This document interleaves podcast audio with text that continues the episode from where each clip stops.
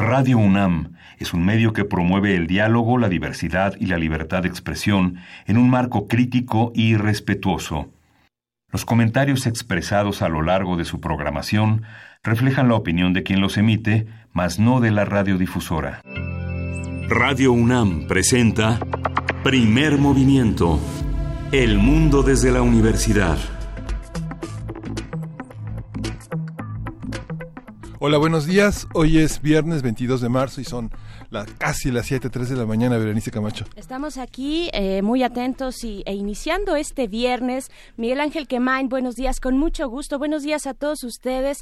Mucho gusto, mucha información, pero además eh, muchos contenidos que nos dicen y nos aseguran, afirman que ya es viernes. Por fin llegamos a este fin de semana. Sí, justamente viernes y una semana que augura mucha discusión, sobre todo en uno de los terrenos más importantes para México, que es la educación, y que simboliza de alguna manera las posibilidades de, de combatir la corrupción en una manera muy profunda, muy, muy, muy lograda en el terreno de dos cabezas del sindicalismo eh, educativo que tienen que meditar con el legislativo y con el ejecutivo qué clase de qué clase de educación queremos cómo cómo queremos que un eh, que un espacio docente un espacio tan importante para el país sea vislumbrado por los mismos profesores por los legisladores por por, por todos los padres que desde ya eh, este siglo participan obligadamente legalmente en la educación y en la y en la y en la actuación de los profesores y de los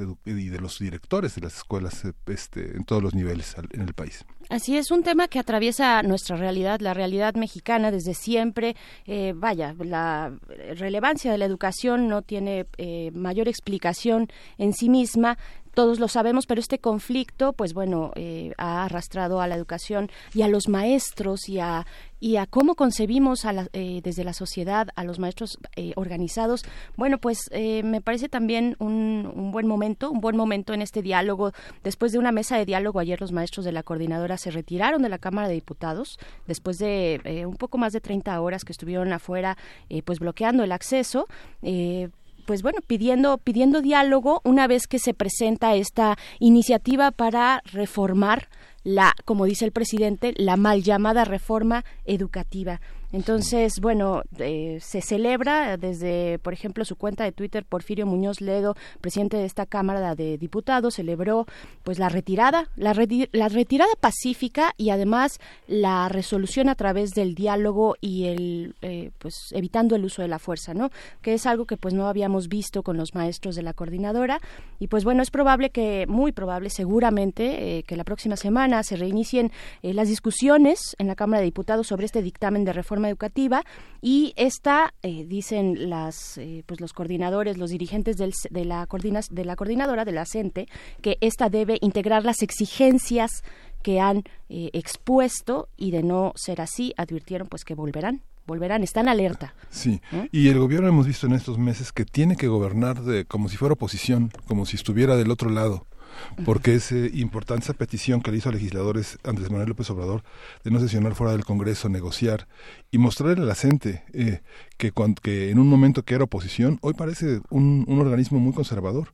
El secretario de del secretario de Educación tiene que advertirles que no habrá no va a haber herencia de, matrículas ni, ni, venta. Tiene que advertirles eso, no puede ser, ¿no? Claro. Luisa, ¿cómo estás? Muy buenos días. ¿Qué dijeron? Nada más andaba aquí espiando. Llegaste, en el momento más prendido de este tema. Luisa, bienvenida, Luisa Iglesias. Con muchísimo gusto para saludar a todos los que están haciendo comunidad del otro lado con nosotros, por supuesto, a todos los que estamos en cabina y al equipo guerrero de Primer Movimiento. Hoy tenemos un programa, sí, con mucha controversia, con mucha polémica, pero también con temas que nos van a poner yo creo que de muy buen humor y, que van a hacer que este viernes tampoco sea eh, el, viernes del estruendo y, del pleitazo. Vamos a tener música esta mañana, música con musas, ensamble de arpas y además ojalá que podamos hacer un periscope. Yo creo que ahora con, nuestros teléfonos inteligentes lo, lo lograremos para que puedan ver la belleza de arpa que tenemos en la cabina de Radio UNAM. Ahora, ahora platicamos qué modelo es, qué peculiaridades tienen y para ello estarán con nosotros Joana Telles, Amalinali Pichardo, Witsi Cruz Moreno y Saraí Flores, arpistas y musas. Vamos a ver. Y en la nota nacional tenemos cómo representar el caso Colosio 25 años después.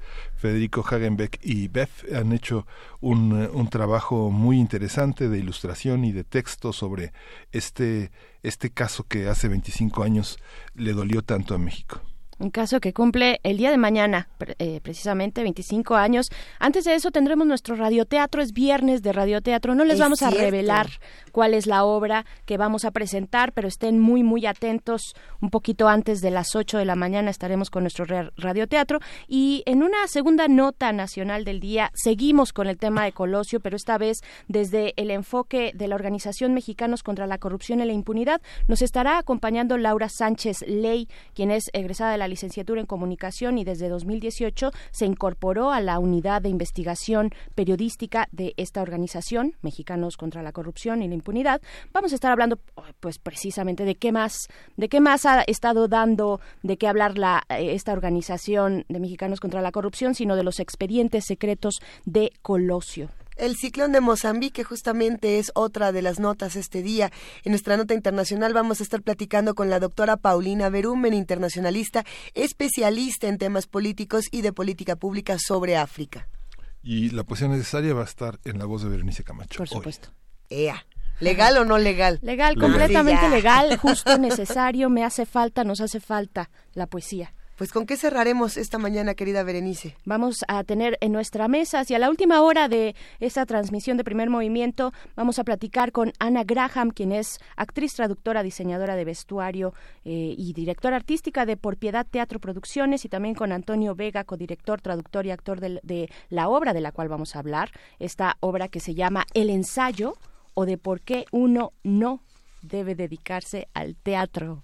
¿Por qué, no, porque uno debe dedicarse o no al teatro? Miguel Ángel Quemain, creo que tendremos mucho de qué hablar en esta mesa. Vamos a ver, vamos a ver qué tal se pone todo este programa. De 7 a 10 de la mañana estaremos con ustedes en el 860 de AM, en el 96.1 de FM. Y por supuesto, le damos la bienvenida a todos nuestros queridos amigos de las frecuencias universitarias de Chihuahua. Para todos ellos, música nueva, música nuevecita de hace apenas unas horas. Que, que bueno, Tame Impala regresa a la, a la escena musical con un nuevo sencillo.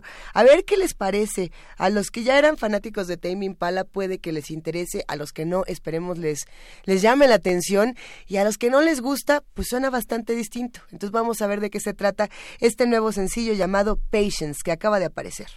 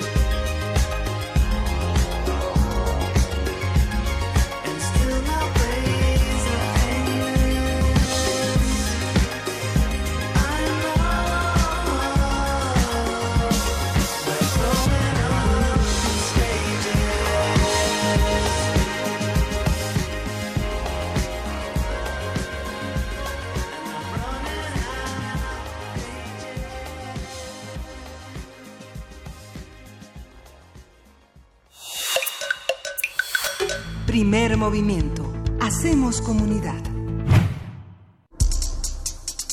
Viernes de música. El arpa es un instrumento diatónico cuyas cuerdas están ordenadas en una escala que incluye solo siete notas. Desde sus orígenes ha evolucionado generando una amplia gama de variedades. Una de ellas es el arpa de pedales, que tiene un sistema de doble acción que permite tocar en todas las tonalidades. El arpa llegó a México con los españoles y a partir de entonces se incorporó a la cultura de diferentes comunidades. En el Porfiriato inicia formalmente el desarrollo de la música mexicana para arpa de concierto, pero fue más tarde, con la llegada al país de importantes arpistas, que fueron escritas las primeras obras para arpa en México. Musas Ensamble de Arpas es un proyecto innovador de cuatro arpistas que se ha enfocado en el repertorio de la música mexicana y latinoamericana, sobre todo el popular y académico, sin olvidar el repertorio clásico. Así es, y conversaremos sobre el arpa, los, eh, el, arpa de pedales, su origen e interpretación, así como en las posibilidades que ofrece para la música mexicana. Nos acompañan ya en esta cabina, ya se siente el calorcito, quiero que sepan ustedes, el calorcito y la presencia fantástica de nuestras, eh, de estas arpistas, artistas mexicanas. Está con nosotras, con nosotros Joana Telles, quien es ganadora de los concursos internacionales de Croacia, Croacia 2018 y México 2017. Bienvenida, Joana, ¿cómo estás? Gracias, muy bien. Acércate un poquito más al micro, por favor, y salúdanos. Muy bien y muy contenta de estar aquí. Gracias, Joana. Perfecto. Eh, también está Amalinali Pichardo, finalista del concurso Tierra 47 Madrid 2017. Ha tocado en escenarios eh, que van desde Francia, España, eh, Argentina, Brasil y Venezuela Bienvenida a Malinali Pichardo. Buenos días, muchas gracias. Hola, muy buenos días. ¿Y quieren ustedes presentar? Tal vez, bueno, yo me sigo, yo me sigo. me sigo con Witsi Cruz Moreno, arpista de musas y de la orquesta Escuela Carlos Chávez, becaria de Fundación Turcoas, Turcos para eh, en la Academia de Música Prince Reine número 3. Eh, bienvenida, Witsi. Buenos días. ¿Dónde estás? Ah, ahí estás. y por último también está Sara Flores, eh, Flores, ganadora del tercer lugar en el concurso internacional de arpa en México 2009, arpista también en la orquesta Escuela Carlos Chávez y ha participado en diversos escenarios de la Ciudad de México. Saria, bienvenida, ¿dónde estás? Ahí Muchas gracias, buenos días. Nos da muchísimo gusto recibirlas en esta cabina porque además no vienen solas, están acompañadas de un instrumento bellísimo que nos permitimos eh, tomarle video y transmitirlo a través de, de nuestras cuentas de Periscope para que los radioescuchas puedan ver qué hermosura. ¿Qué, cuéntenos, ¿qué tipo de arpa es esta? ¿Qué la distingue? ¿Quién le quiere entrar? Bueno. Uh, bueno, este es un instrumento... Eh, sí, sí, sí. Uh, ok, las dos, las dos, las dos. Saria estaba ya empezando, la vimos con... Sí, sí, sí. Ajá. Bueno, este es eh, un, un, instrumento, se llama arpa clásica. Ajá. Y bueno, eh, es un instrumento muy peculiar porque pues se trata de un instrumento grande con un registro parecido al piano. Eh, hay de diferentes tamaños, como eh, un arpa grande o chica, pero eh, la diferencia de cuerdas pues no es mucha, son muy poquitas. Generalmente son como 47, 47 cuerdas. Y bueno, también leemos las dos claves, la clave de Fa, la clave de Sol. Pero algo muy peculiar de este instrumento es que utilizamos los pedales como para las alteraciones, poder hacer em, mayor mm, música. Claro. Eh, en diferentes tonalidades. Para esa es la función del, de los pedales en el arpa, ¿no? Así, es. Muy bien. ¿Cuáles son, así, eh, para aquellos que, que, están interesados, tal vez los más pequeños que todavía nos pueden escuchar y que van directo a casa, a, la escuela, perdón, cuáles son... A casa, ya se quieren regresar. seguro se quieren regresar a jugar y demás, pero no, van a la escuela, chicos, los, los saludamos desde acá, desde Primer Movimiento. ¿Cuáles son los retos, los principales retos de tocar un arpa de pedales? A ver, yo eh, creo que estando en México un reto importante es tener acceso a un arpa de pedales. Desde ahí. Ajá. El arpa de pedales no se fabrica en México. La, estas que vienen de Estados Unidos y en realidad vienen de Estados Unidos porque es como la fábrica más cercana que tenemos. Eh, pues son, son difíciles de importar. No, ni siquiera todos los arpistas tienen un instrumento porque es un instrumento caro y aparte tiene se considera en México un instrumento de lujo, entonces se tiene que pagar una cantidad importante, un porcentaje importante de aduana y aparte el costo del, del envío. Además, en México todavía seguimos siendo muy poquitos arpistas. ¿Y cómo lo resuelven? Perdón, nada más para cerrar esta pregunta. ¿Cómo resuelven esta dificultad de aquellos arpistas que no cuentan con un instrumento? Eh, van a los distintos, a las escuelas y desde ahí, sí, supongo. Sí, y la generosidad de las personas que tienen el instrumento. O sea, en México se ha hecho una comunidad bien bonita. Entonces, hace cuenta que si alguien tiene el arpa, básicamente es un arpa comunitaria. Entonces, si alguien mm. necesita por alguna razón estudiar, esa arpa está, tiene las puertas abiertas para el resto de los arpistas. Muchos radioescuchas comienzan a mandar mensajes a través de nuestras distintas redes sociales, entre Peris, Periscope entre ellas, diciendo que quisieran tocar el arpa y que les y que les encantaría y que por ahí Andrea González nos decía que era un instrumento muy del cielo. Eh, ¿Qué tipo de composiciones eh, se pueden adaptar al uso de un instrumento tan eh, particular como este, Joana? ¿Cuáles sí, cuáles no? ¿Cómo le hicieron ustedes? ¿Qué eligieron? Cuéntenos un poco.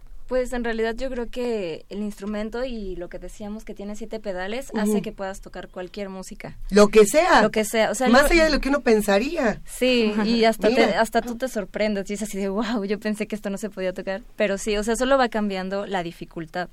¿no? Va a haber música que va a ser muchísimo más difícil tocar en el arpa, que no es tan idiomática, pero va a haber otra que se siente súper natural, ¿no? Pero solo cambia la dificultad, pero en realidad todo puedes hacer ahí. Es un instrumento barroco. ¿Es, barroco? bueno, este modelo de arpa en realidad es de la época romántica, mm. es del siglo XIX, pero el arpa es uno de los instrumentos más antiguos y existe así desde que existen los humanos, ¿no? Sí existen arpas barrocas, pero es son mucho más pequeñas, no tienen pedales y eh, bueno, algunas tienen eh, doble orden de cuerdas. O sea, en vez de tener 47, van a tener 94. Wow.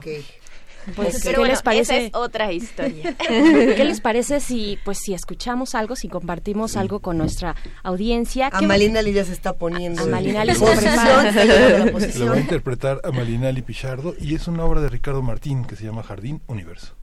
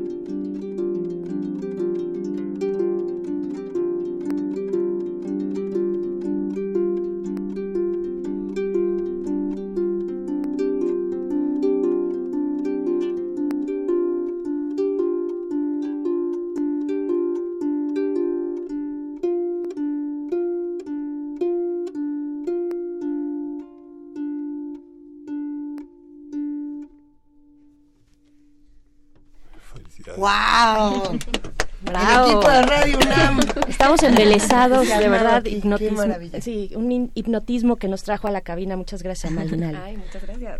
Por aquí nos dice Bernardo Rosiles, soy fan. Eh, nos dicen muy bonita música, grandioso. Saludos desde Guerrero. Les están mandando muchísimos mensajes. Eh, tienen una presentación muy pronto. Cuéntenos un poco eh, qué es lo que van a hacer en este concierto de primavera, que es mañana, si no me equivoco. ¿Quién nos quiere platicar? Witsi por acá. A ver, a ver, cuéntanos. ¿Quién trae los datos? ¿Quién trae los datos? Bueno, el concierto que daremos será el día de mañana, 23 de marzo. Daremos dos funciones, a las 6 de la tarde y a las 8.30 de la noche, en el estudio María Teresa, en la calle Guti Cárdenas, número 19, en la colonia Guadalupeín de la Ciudad de México. Para conseguir sus entradas nos pueden contactar en nuestras redes sociales, Arpa Musas en Instagram y ah, Musas Ensamble de Arpas en Facebook.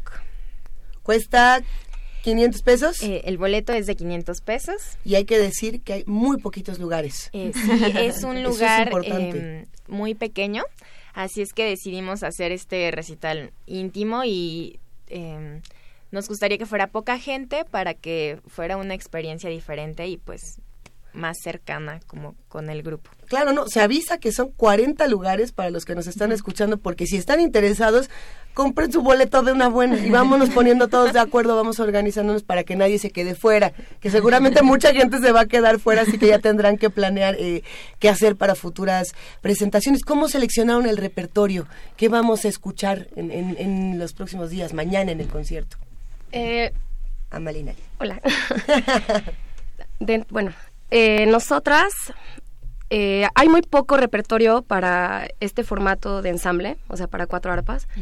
Entonces, en realidad, nosotras tuvimos la suerte de que despertamos el interés en algunos compositores. Entonces, mañana vamos a estar de estreno de varias obras de compositores mexicanos. Sí.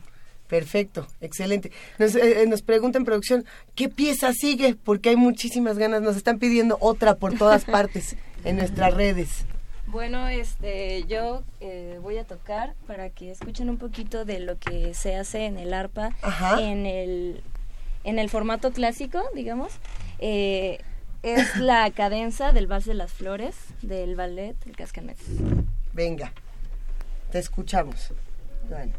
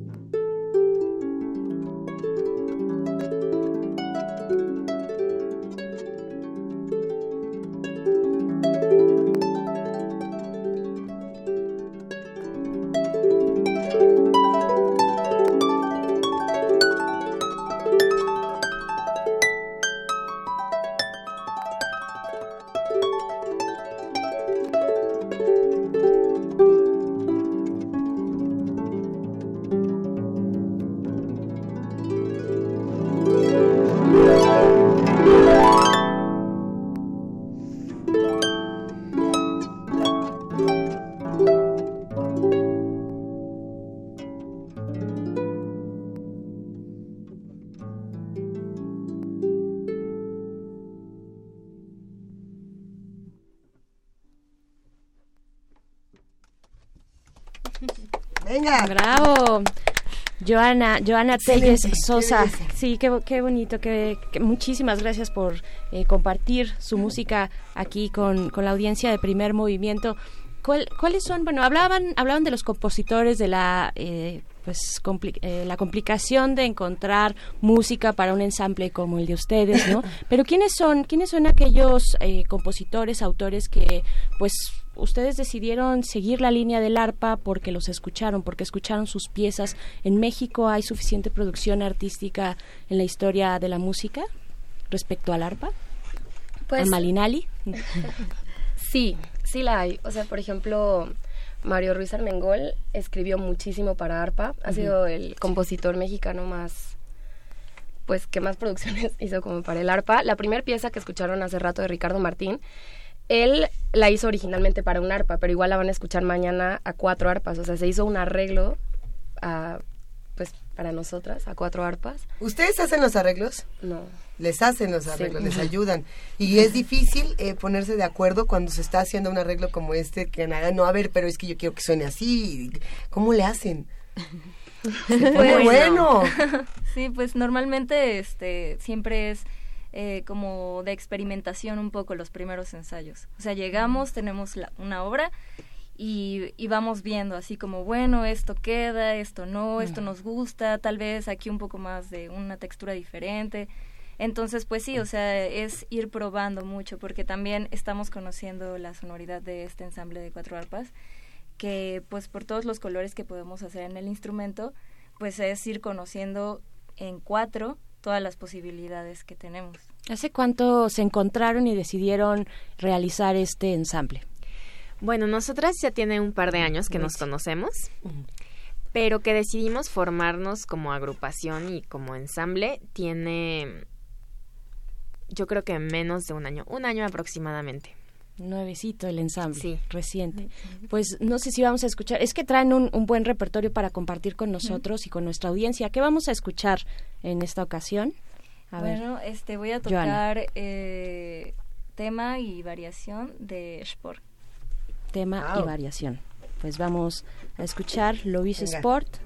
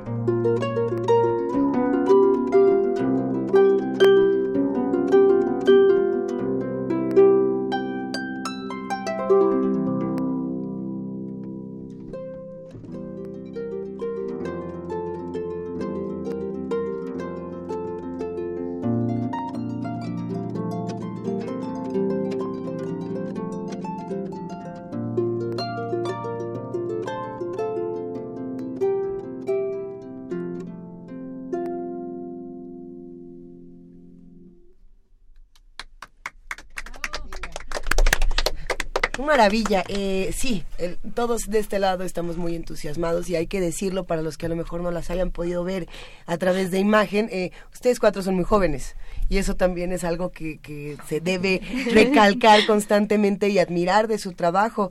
Eh, Saria Flores, cuéntanos un poco a qué edad se tiene que empezar a tocar el arpa si es que uno quiere dedicarse profesionalmente a lo mismo. Alguna vez hablábamos aquí con, eh, era un violinista muy, muy joven y nos dijo, no, si no empezabas a los tres años, casi, casi, ya tampoco lo dijo así, ya estamos aquí haciendo... Pero sí, se necesita empezar desde muy joven y elegir el instrumento... Eh, de, virtud desde que uno es muy chavo. ¿Cómo fue? Cuéntanos. Así es. Bueno, eh, yo solamente me veo joven, ah. pero, pero sí es... Están muy jóvenes todas, no nos mientas. es broma, pero eh, bueno, así es. O sea, uno puede...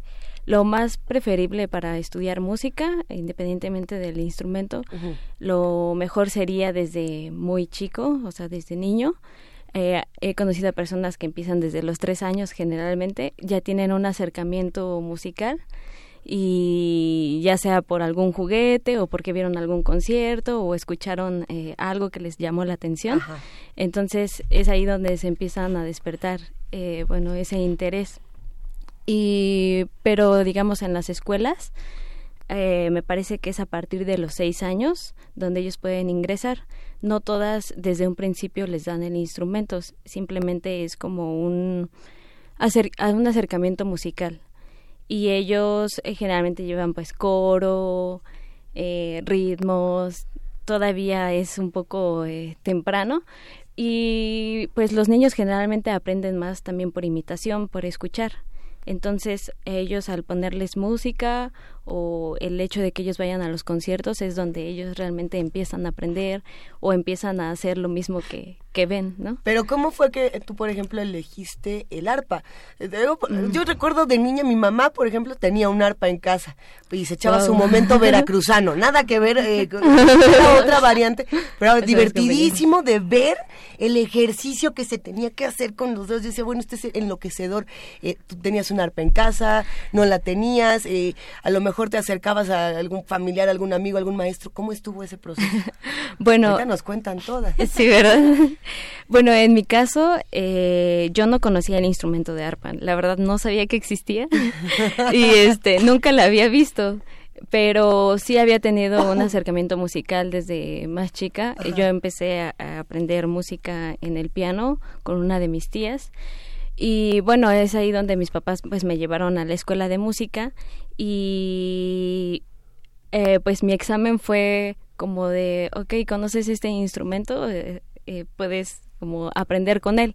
¿Por qué? Porque yo estaba chica, bueno, no, no tanto, tenía como nueve años, pero bueno, no como otros otros otros chicos que empiezan desde antes, pero eh, yo la verdad es que no sabía mucho, o sea, estaba como que en ceros, apenas estaba aprendiendo a leer las notas y eso. Entonces, pues me invitaron a hacer el examen a ese instrumento. Entonces, mi examen fue literalmente llegar al salón, ver a la maestra y ver este bello instrumento tan grande y, y, mi examen fue tocar martinillo, ¿no? Entonces, desde ahí quedé encantada. Yo empecé a, a, ir a clases normal y la verdad es que me iba muy bien.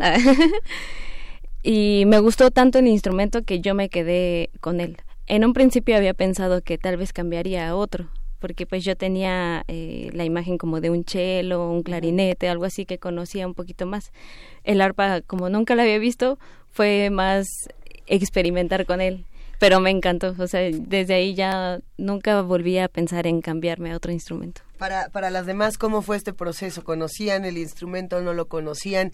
¿Cómo se acercaron, Witsi? Bueno, yo conocía las arpas, pero no conocía el arpa clásica. Le abrimos el micrófono Vamos a, abrir el micro. Espérame, espérame, Ahí estás. Cuéntanos, ya nos puedes sí, Ahí está. ok. Bueno, eh, yo sí conocía las arpas, pero no conocía este tipo de arpas. Como tú mencionaste hace rato, eh, la, el arpa que tenía tu mamá seguro era como la que yo conocía, ¿no? El arpa tradicional veracruzana, chiquita. Chiquita y súper alegre, brillante, divertida, porque bueno, yo soy de Veracruz. Entonces, ¡Ah, genial! eh, tengo un tío que toca el arpa. Y pues lo había visto en su casa y me encantaba como esta actitud tan... Es que justo lo que dijiste me dio mucha risa porque era lo que yo pensaba, como este este jugar de los dedos y como de todo veloz. Sí, la felicidad en el Sí, sí, sí. Y dije, ay, yo quiero. Entonces eh, bueno, además, cuando yo era pequeña tenía como mucha energía todo el tiempo y siempre estaba inquieta y necesitaba cosas que hacer. y entonces un día de repente, bueno, a primeras, yo ya estaba en la escuela de música, ni me preguntó mi mamá, yo, ya nada más estaba ahí para gastar mis energías. Y estaba este proceso como de elegir tu instrumento, ¿no? Como mencionaba Saría, al principio te presentan como, mira, este es un violín y este es un piano, para que los niños puedan elegir eh, conociendo. Y entonces mi mamá me dijo, oye, ¿te acuerdas de tu tío? ¿Por qué no eliges un instrumento como el arpa? y dije, ah, bueno, pues este sí, se ve divertido. Y fui muy afortunada porque, bueno, realmente en Veracruz no existe la carrera de arpa. En la Universidad Veracruzana no existe la carrera de arpa clásica, lo cual es muy triste porque pues... Eh, hay toda una tradición. Hay toda una tradición de arpas, pero bueno, no de arpa clásica. Entonces, eh, pues mi maestra con la que inicié, que fue una, bueno, es, es una mujer muy bondadosa, ella decidió que aunque no existiera eh, oficialmente en la universidad esta carrera, ella iba a dar clases por gusto y por amor al arte. Entonces ella llevó una arpa chiquita. Yo no aprendí en esta arpa grande, aprendí en una arpa celta, eh, mucho más pequeña, de 26 cuerdas, que la verdad creo que es el tamaño perfecto para un niño, porque creo que esta es un poco gigante. Es muy gigante, pero queremos seguir escuchándola, eh, chicas. Queremos escuchar algo con lo que se vayan a despedir. El tiempo se nos ha venido encima, pero a ver, ¿quién se quiere preparar? Eh, ah, pues ahí ya está Amalinali. Amalinali. Pichardo. ¿Con qué cerramos? ¿Qué vamos a escuchar? Con la bruja. Perfecto. Eso. Recordando, por supuesto, que el concierto de primavera es mañana, marzo 23, a las 6 de la tarde y a las 8.30 de la noche. Los boletos cuestan 500 pesos, hay 40 y ahora les compartimos la información en redes sociales. A Malinali, todo tuyo el micrófono.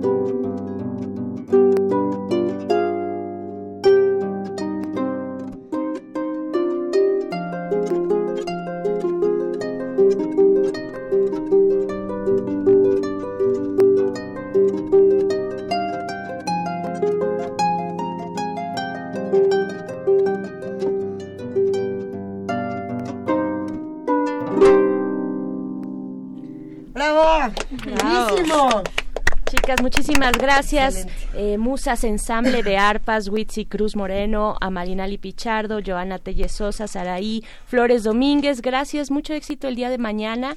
Eh, recuérdenos el lugar nada más rápidamente. Muchas gracias. Es en el Foro María Teresa Rodríguez, que está en la colonia Guadalupeín, muy cerca de Barranca del Muerto. Es Guti Cárdenas 19 Norte y tenemos dos pases dobles para ustedes. ¿En serio? ¡Uy, qué bien! Ay, ¿cómo los vamos a dar? Por, teléfono, 55 36 43 39. Esperen porque va a tener pregunta. Así que pregunta. no va a ser tan fácil porque estos pases tengan esos dedos. Están cotizados, están peleados, así que si son dos pases dobles, Eh, ¿qué preguntaríamos que tampoco fuera tan tan brutal del conocimiento de, del arpa clásica?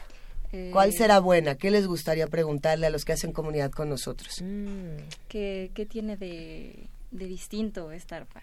De, de, otro tipo de... Okay.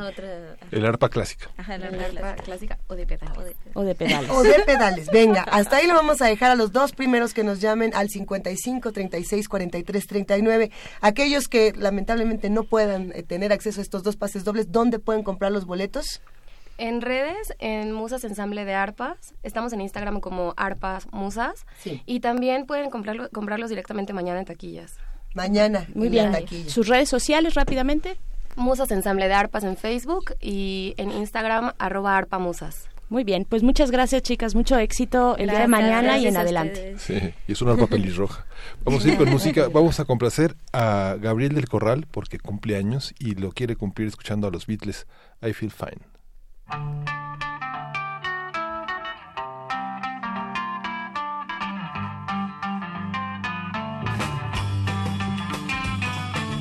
Baby's good to me, you know she's happy as can be, you know she said so.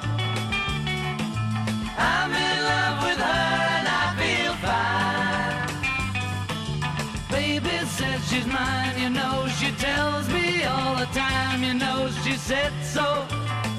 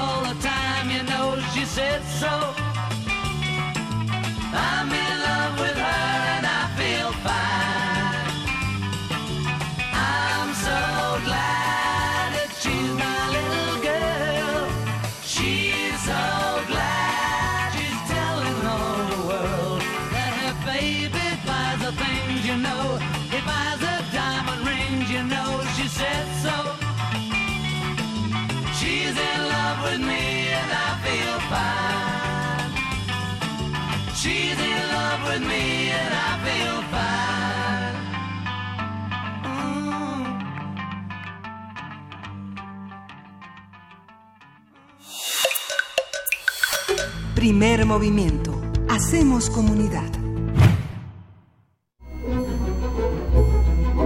Para teatros, los radioteatros de primer movimiento.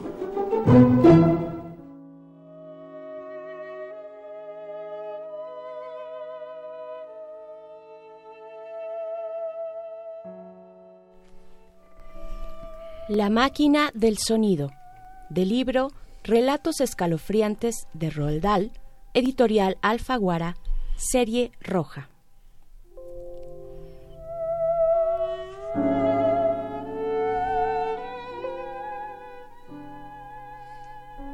En el atardecer de un caluroso día de verano, Klausner salió a toda prisa de su casa y tras recorrer el pasillo lateral que la circundaba, atravesó el jardín del fondo, dirigiéndose a un cobertizo de madera que había allí.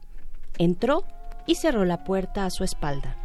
La única habitación que constituía la cabaña estaba sin pintar. Adosada a una de las paredes, en el lado izquierdo, había una larga mesa de trabajo y sobre ella, entre un revueltijo de cables, baterías y pequeñas herramientas de precisión, había una caja negra de casi un metro de largo, parecida al ataúd de un niño. Klausner se dirigió a la caja que tenía la tapa levantada y empezó a hurgar en su interior entre una masa de tubos plateados y cables de diferentes colores. Cogió una hoja de papel que había sobre la mesa y la revisó con meticulosidad.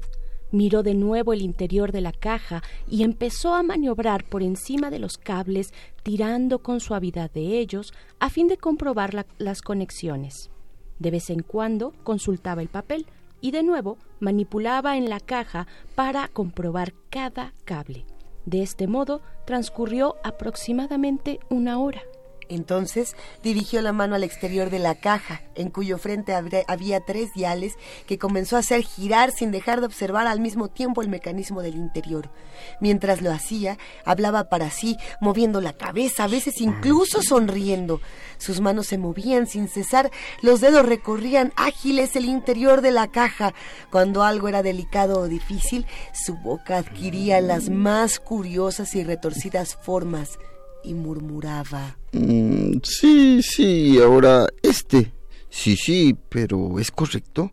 Es- ¿Dónde diablos está mi diagrama? Ah, sí, desde luego. Sí, sí, eso es. Y ahora, bien, sí, sí, sí, sí. Su concentración era intensa y sus movimientos rápidos. Trabajaba con urgencia, con intensidad y excitación contenidas. De pronto oyó un ruido de paso sobre la grava del sendero. Se enderezó y volvió con rapidez hacia la puerta, que se abría en aquel momento para dar paso a un hombre alto. Era Scott, simplemente Scott, su médico. Bien, bien. ¿Con qué es aquí donde paso oculto las veladas? Pasaba por aquí y he decidido entrar para ver cómo sigue, cómo está su garganta. Ya que estoy aquí, le echaré un vistazo. Mm, No se moleste, estoy perfectamente. El doctor empezó a percibir cierta tensión en el lugar. Miró la caja negra y después observó al hombre. ¿Qué es? ¿Una radio? No, un pequeño experimento. Parece muy complicado. Mm, Lo es, lo es. ¿De qué se trata? Es un artefacto bastante impresionante, ¿no? Es tan solo una idea.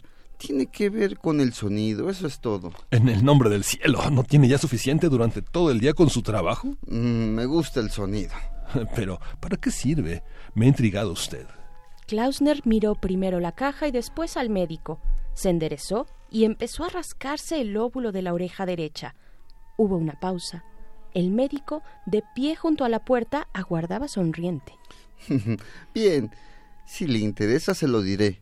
En realidad se trata de una teoría muy simple. Como usted sabe, el oído humano no puede escucharlo todo. Hay sonidos que son tan bajos o tan altos que no podemos captarlos. No podemos oír ninguna nota que tenga más de 15.000 vibraciones por segundo. Los perros tienen mejor oído que nosotros. Y como sabrá, en el comercio existen unos silbatos cuya nota es tan aguda que nosotros no podemos escucharla. Pero los perros sí. Subiendo en la escala hay otra nota más alta que la de ese silbato, una vibración si lo prefiere, pero yo la considero una nota. Tampoco podemos escucharla. Sobre ella hay otra y otra más, elevándose en la escala, una sucesión sin fin de notas, una infinidad de notas. Por ejemplo, existe una, ojalá pudiésemos oírla, tan aguda que vibra un millón de veces por segundo, y otra un millón de veces más alta que esa, y así sucesivamente hasta el límite de los números, es decir, hasta el infinito, eternamente, más allá de las estrellas. Poco a poco, Klausner se iba animando. Era un hombrecillo frágil y nervioso, siempre en movimiento. Su inmensa cabeza se inclinaba sobre el hombro izquierdo como si el cuello no fuese lo suficientemente fuerte para soportarla. Su cara era suave y pálida, casi blanca. Los ojos, de un gris muy claro, lo observaban todo, parpadeando tras unas gafas con montura de acero. Eran unos ojos desconcertantes, descentrados y remotos. Se trataba de un hombrecillo frágil, nervioso, siempre en movimiento, minúsculo, soñador y distraído. Y ahora, el médico mirando aquella extraña cara pálida y aquellos ojos grises, pensó, en cierto modo, en aquella diminuta persona, que en aquella diminuta persona había una, cal- una calidad de lejanía, de inmensidad, de distancia inconmensurable, como si la mente estuviese muy lejos del cuerpo. El doctor esperó a que continuase. Klausner suspiró y unió las manos con fuerza. Creo que a nuestro alrededor existe todo un mundo de sonidos que no podemos escuchar.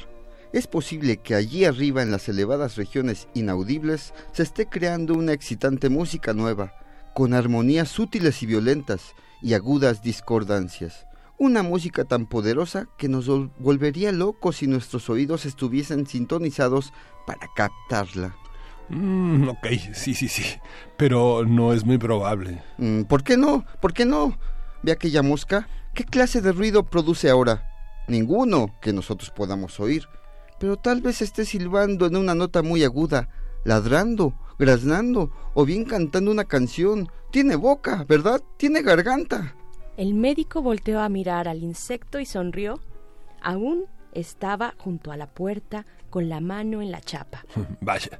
Así que es eso lo que pretende averiguar. ¿Esa máquina que tiene sobre la mesa se lo permitirá? Mm, Puede que sí, aunque ¿cómo saberlo? Hasta ahora no he tenido suerte, pero he hecho algunos cambios y esta noche pienso probarla de nuevo. Esta máquina tiene la misión de captar las vibraciones sonoras que son demasiado agudas para poder ser oídas por los humanos y llevarlas a la escala de tonos audibles. He conseguido sintonizar la máquina casi como una radio y amplificar la señal para que la podamos oír. ¿Qué quiere decir? Eh, no es complicado. Digamos que deseo oír el chillido de un murciélago. Es un sonido muy agudo, unas 30.000 vibraciones por segundo. La mayoría de, nos- de nosotros no podemos captarlo, pero si hubiese un murciélago revoloteando alrededor de este cuarto y yo sintonizase mi máquina a 30.000, oiría el chillido con claridad. Podría oír la nota correcta, fa, soste- fa sostenido mayor, si bemol, la que fuese, pero en un tono mucho más bajo, ¿comprende? ¿Y la probaría esta noche? Sí. Bien, le deseo suerte. Adiós y gracias por contármelo. Ya volveré en otro momento para que me diga el resultado.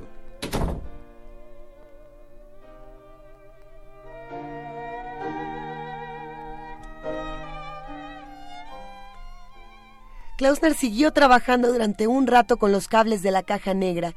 Después levantó la cabeza y con un susurro bajo y excitado dijo: Ahora a probarla de nuevo. Esta vez hay que sacarla al jardín, así quizá, quizá la recepción será más clara. A ver, ahora la levanto un poco cuidadosamente. Dios mío, cómo pesa. Abrió la puerta y después, con gran esfuerzo, la llevó hasta el jardín, colocándola con sumo cuidado sobre una pequeña mesa de madera que había en el césped. Volvió al cobertizo para coger algunos auriculares, los conectó a la máquina y se los colocó. Los movimientos de sus manos eran veloces y precisos. Estaba excitado y respiraba rápida y pesadamente por la boca.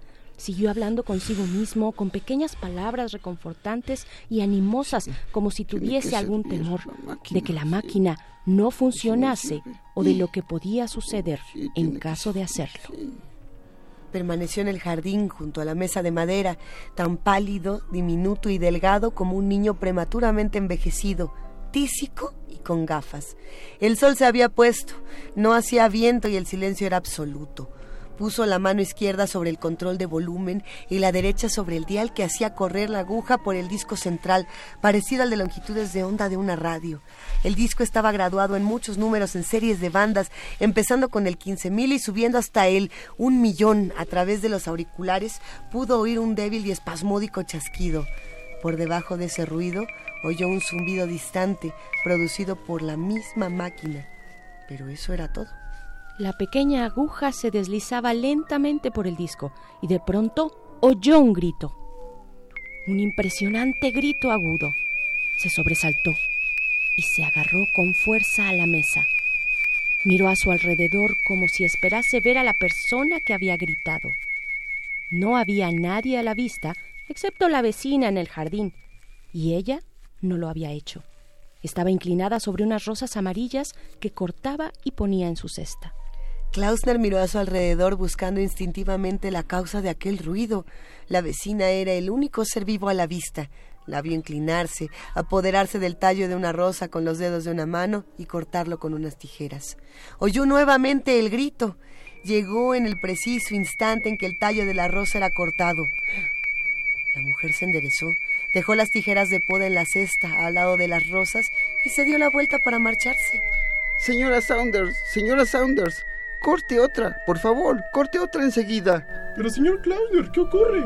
Por favor, haga lo que le pido, corte otra rosa.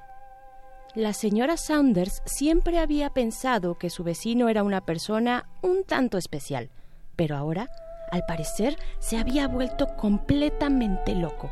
Se preguntó si no sería mejor echar a correr hacia la casa y llamar a su esposo, pero decidió que Klausner no era peligroso y le siguió la corriente. Sacó las tijeras de la cesta, se inclinó y cortó otra rosa. De nuevo Klausner, no- Klausner oyó aquel terrible grito sin voz. Le llegó otra vez en el momento exacto en que el tallo de la rosa era cortado. Se quitó los auriculares y corrió hacia el muro que separaba los dos jardines. Muy bien, es suficiente. No corte más, por favor, no corte más. Acaba de cortar un ramo de flores y con unas afiladas tijeras ha cortado los tallos vivos. Y cada rosa que ha cortado ha gritado de un modo terrible. ¿Lo sabía, señora Saunders? Eh, no, la verdad es que no lo sabía. Pues es cierto, las oí gritar. Cada vez que usted cortó una, oí su grito de dolor, un sonido muy fuerte, aproximadamente unas 130 mil vibraciones por segundo. Usted no puede oírlas, pero yo sí. Ah, ¿De veras, señor Klausner? Quizá objete usted que un rosal no tiene sistema nervioso con el que sentir, ni garganta con la que gritar, y tendrá toda razón. No dispone de ellos, por lo menos no iguales a los nuestros. Pero... ¿Cómo sabe, señora Saunders, que un rosal no siente el mismo dolor cuando alguien corta su tallo en dos? ¿Qué sentiría usted si alguien le cortase la muñeca con unas tijeras? Eh, sí, señor Klausner, sí. buenas noches. Eh, Klausner repitió el mismo proceso con una margarita. Escuchó nuevamente el grito, pero ahora ya no estaba seguro de que expresase dolor. No, no era dolor, era sorpresa. ¿O no lo era? En realidad, no expresaba ninguno de los sentimientos o emociones conocidos por los seres humanos. Era un grito neutro, sin emoción, que no expresaba nada. Con las rosas había oído lo mismo. Se había equivocado al decir que era un grito de dolor. Probablemente una flor no lo sentía. Sus sensaciones eran un completo misterio. Se levantó y se quitó los auriculares. Estaba ya muy oscuro y podía ver puntos de luz brillando en las ventanas de las casas que le rodeaban. Levantó la caja negra con cuidado y la llevó de nuevo al interior del cobertizo, dejándola sobre la mesa. Después salió, cerró la puerta y se fue hacia la casa. Si quieres saber qué ocurre con la máquina del sonido del libro de relatos escalofriantes de Roald Dahl, quédate con nosotros. Después de la pausa continuamos con el radioteatro.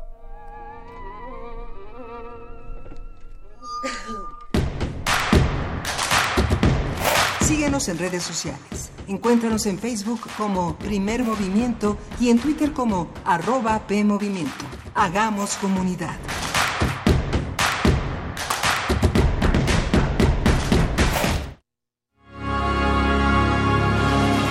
Cuando era niño, la delincuencia lo arrancó del cuidado paterno.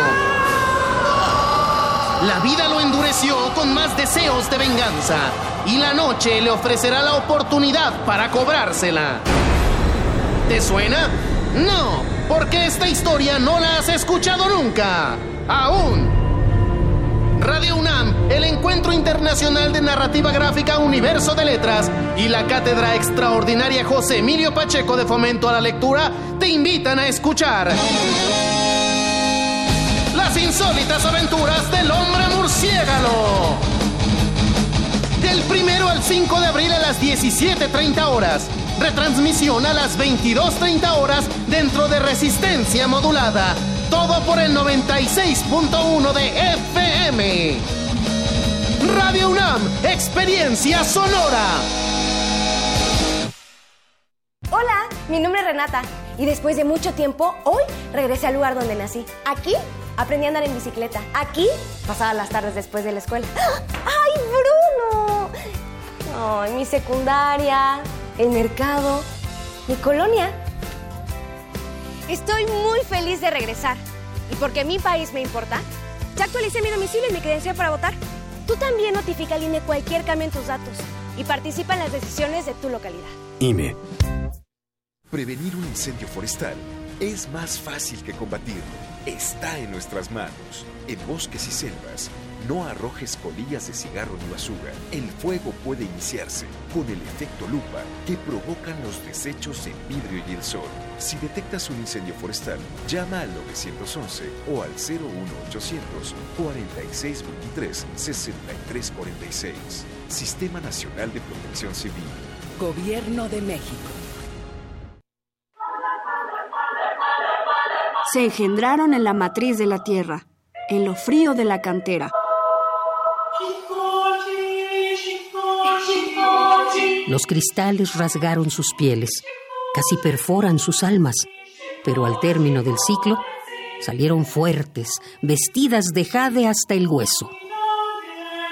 El coro de mujeres de los pueblos indígenas de México trae para ti Corazón de piedra verde. música indígena de los siglos XV al XVIII. Miércoles 27 de marzo a las 16 horas en la sala Julián Carrillo. Entrada libre. Transmisión simultánea por el 96.1 de FM. Deja que las voces te llenen de júbilo. Radio UNAM, experiencia sonora.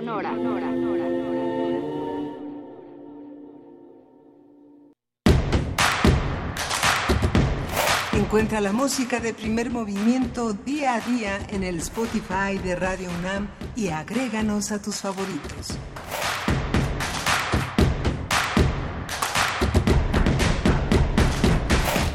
Son las 8 de la mañana con 3 minutos, casi con 4 minutos y vamos a continuar con nuestro radioteatro porque muchos se quedaron con esta incógnita de ¿y ahora qué pasó con Klausner y esta máquina del sonido ideada por la mente de Roald Dahl? Ya después les platicaremos más de este fenomenal autor, pero sin más preámbulos, continuamos.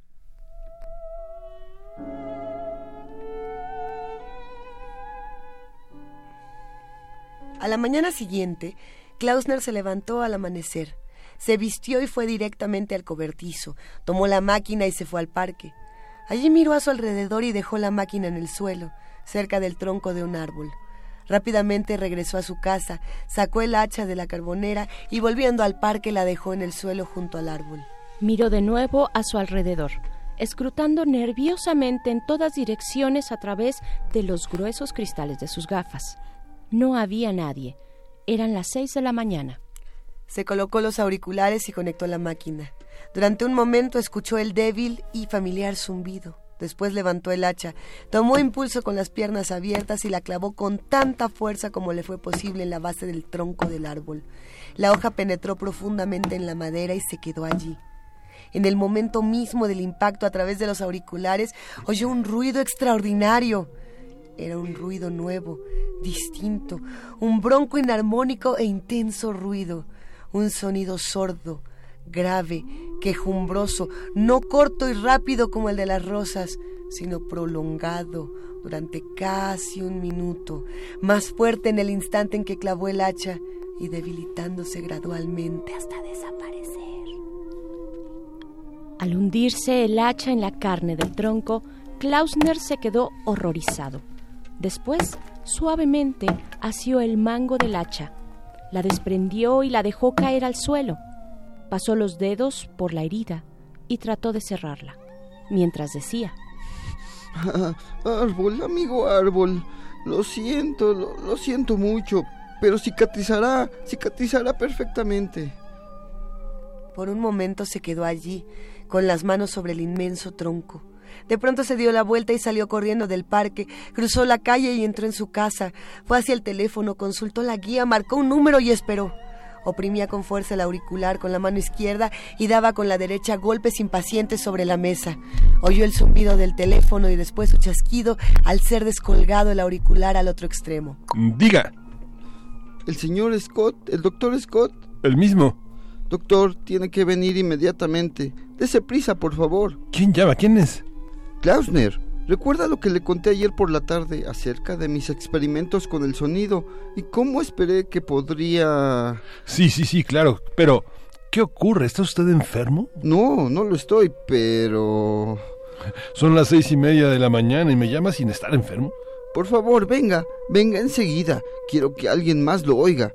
Me estoy volviendo loco, no puedo creerlo. El doctor captó en la voz del hombre la nota frenética y casi histérica que solía oír en las voces de la gente que le llamaba para decir Ha ocurrido un accidente. Venga enseguida. Lentamente dijo ¿Quiere que me levante y vaya inmediatamente? Sí, enseguida, por favor. Está bien. Ya voy. Klausner se sentó junto al teléfono y esperó. Trató de recordar el grito del árbol, pero no lo logró. Pudo recordar únicamente que había sido enorme y espantoso y que le había hecho sentirse enfermo de horror. Trató de imaginar el ruido que produciría un ser humano anclado en tierra si alguien le clavaba deliberadamente una pequeña hoja puntiaguda en una pierna, de tal modo que le cortase profundamente y que le quedara clavada. ¿El mismo ruido, quizá? No, muy distinto. El ruido del árbol era peor que cualquiera de los sonidos humanos conocidos debido a su terrorífica y obscura calidad atonal. Empezó a pensar en otras cosas vivas y se imaginó un campo de trigo, un campo de trigo de semillas erguidas, amarillo y vivo, y una segadora que le cruzaba, cortando los tallos 500 por segundo, uno tras otro. ¡Oh, Dios! ¿Cómo sería aquel ruido? 500 plantas de trigo gritando a la vez, y un segundo después, otras 500 cortadas y gritando y... No, pensó, no iré con mi máquina a un campo de trigo, no volvería a probar el pan. Pero, ¿y las patatas, las coles, las zanahorias, las cebollas? ¿Y las manzanas? No, con las manzanas no hay problema. Cuando están maduras caen solas. Sí, a las manzanas se las deja caer en vez de arrancarlas de la rama. No ocurre nada. Pero con las verduras es distinto. Las patatas, por ejemplo, debían de gritar lo mismo que las zanahorias, las cebollas, las coles. Oyó el pestillo de la puerta del jardín. Se levantó de un salto. Salió y vio al médico acercarse por el sendero con el pequeño maletín negro en la mano. Bien, ¿qué ocurre? Eh, venga conmigo, doctor. Quiero que lo oiga. Le llamé a usted ya que es el único a quien se lo he contado. Está al otro lado de la calle, en el parque. ¿Quiere venir? El doctor le miró. Klausner parecía más calmado. No había signos de locura o de histeria. Estaba únicamente excitado. Cruzaron la calle, se adentraron en él hasta donde había dejado el hacha y la caja negra de la máquina. Eh, póngase los auriculares y escuche con atención. Luego explíqueme claramente lo que haya oído. Quiero estar seguro. El médico sonrió y se puso los auriculares.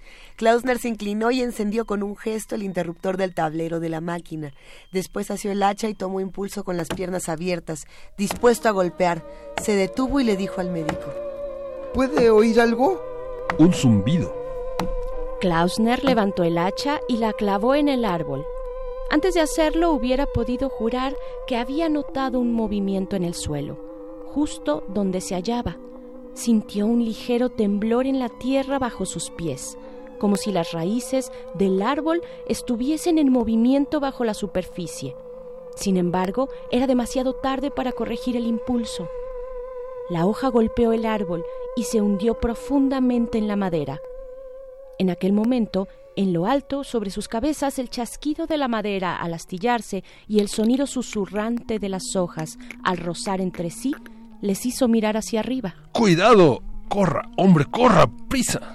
Se había quitado los auriculares y se alejaba a toda velocidad, pero Klausner se quedó allí, fascinado, mirando la gran rama de casi dos metros de largo que se inclinaba lentamente, partiéndose por su punto más grueso, donde se unía al tronco del árbol. La rama se vino abajo con un crujido y Klausner saltó hacia un lado en el momento preciso en que aquella llegaba al suelo cayendo sobre la máquina, haciéndola pedazos. ¡Cielos! Sí que la tuvo cerca, creí que le caía encima. Klausner miraba al árbol con la cabeza ladeada y una expresión tensa y horrorizada en su cara pálida. Lentamente fue hacia el tronco y arrancó el hacha con suavidad. Ah, ¿Lo, ¿Lo ha oído? ¿El qué? Por los auriculares. ¿Oyó usted algo cuando el hacha golpeó? Eh, Pues de hecho, no, no estoy seguro, no puedo estar seguro. No creo que llevase puesto los auriculares más de un segundo después de que usted clavó el hacha. Sí, pero ¿qué oyó usted? No lo sé, no sé lo que oí. Probablemente el ruido de la rama al partirse. Mm, ¿Qué le pareció que era? Exactamente, ¿qué le pareció que era? Al demonio, no lo sé. Estaba más interesado en quitarme de en medio. Dejémoslo. ¿Quiere? Mm, doctor Scott, ¿qué le pareció que era? Por el amor de Dios. ¿Cómo puedo saberlo con el maldito árbol viniéndoseme encima y teniendo que ocurrir correr para salvarme? El médico parecía nervioso y Klausner se daba cuenta de ello. Se quedó muy quieto, mirándolo fijamente y durante casi medio minuto no dijo nada. El otro movió los pies e hizo un gesto como para irse.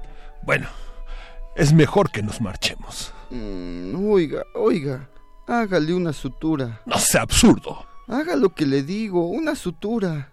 Klausner sostenía con fuerza el hacha y hablaba en voz baja, con un tono extraño, casi ame- amenazador.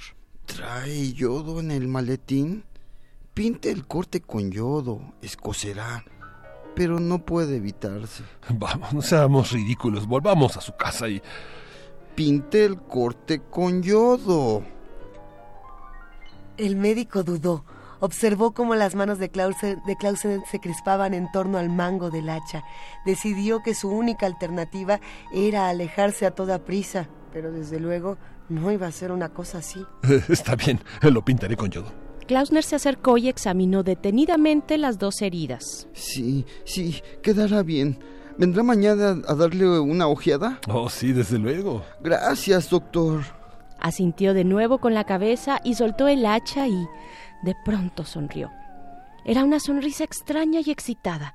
De inmediato, el médico fue hacia él y cogiéndole amablemente por el brazo, le dijo Vamos, debemos irnos ahora. Se pusieron a caminar en silencio, juntos, con cierta rapidez, a través del parque, cruzando la calle, de regreso a casa.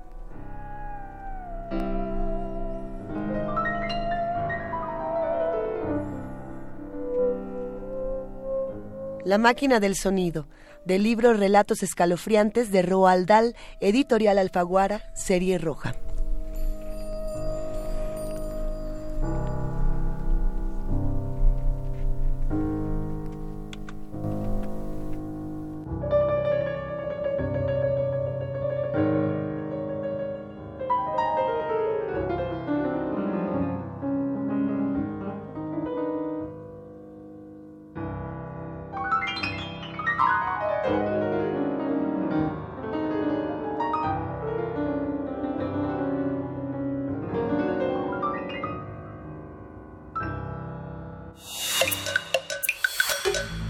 Primer movimiento. Hacemos comunidad. Nota del día. Mexicanos Unidos contra la Corrupción y la Impunidad. Ay, nota del día. No, a ver, vámonos de este lado. Luis, Dolando- Luis Donaldo Colosio Murrieta fue asesinado a la tarde del 23 de marzo de 1994 en Lomas Taurinas, en Tijuana, Baja California. A 25 años de distancia persisten las sospechas sobre el crimen del entonces candidato presidencial del PRI. Para gran parte de la opinión pública, la tesis del asesino solitario no es sostenible, sobre todo por las deficiencias en las investigaciones. El caso fue cerrado en el año 2000. Mario Aburto, señalado por las autoridades como el único autor intelectual y ejecutor del magnicidio, recibió una sentencia final de 45 años de cárcel que cumple en el Centro Federal de Readaptación Social de Puente Grande, en Jalisco. A partir del asesinato de Colosio, Francisco Hagenbeck y Beff decidieron sumar sus talentos para ofrecer su propia investigación del caso a través de Matar al candidato, una novela gráfica en la que una periodista recibe el encargo de escribir un libro sobre este caso. A partir de la reconstrucción que hicieron Francisco Hagenbeck y Beff del caso, hablaremos sobre el proceso de trabajo, lo que implicó y las decisiones que tuvieron que tomar sobre la marcha. Nos acompaña Beff, dibujante de cómics y novelista gráfico. Hola Beff, ¿cómo estás? Bien, muy bien, muchas gracias. Gracias por, por recibirme. Qué gusto escucharte, querido Beff. Muchísimas gracias. Te mandamos un gran abrazo y sabemos que el día de hoy y los próximos, los próximos días, quizá toda la próxima semana, van a estar en distintos medios platicando sobre este tema, van a estar dando entrevistas y, y sin duda creo que es muy importante preguntarte eh, cómo es que leyeron, eh, escribieron y dibujaron este caso Colosio con estos años de distancia. Bueno, eh, me parece importante señalar que, que fue una, una idea de Eduardo Rabasa, nos- nuestro editor en sexto piso. Sí. Nos convocó a Paco y a mí, Javier y a mí, a- dijo, queremos, vienen los 25 años, queremos hacer una novela gráfica con ustedes. Y entonces Paco se abocó a hacer un guion en el que construye una ficción, la historia de, de una periodista joven, una periodista que, que era pues, puber cuando, cuando fue el asesinato, a la que le comisiona una un cliente misterioso le, le comisiona a, hacer una, una investigación de qué sucedió aquel día en, Lomas Taurinas eh, en 1994 y entonces ella empieza a, se sumerge de lleno en los datos que hay se encuentra dos cosas. La primera es la gran confusión que reina alrededor de la de la- de- de- del caso del hecho del caso y además eh, de cómo se llevó la investigación. Y la otra que, que además le lleva a, una- a la conclusión de que de que, eh, eh, que es nuestra misma conclusión que es imposible saber qué sucedió aquel día.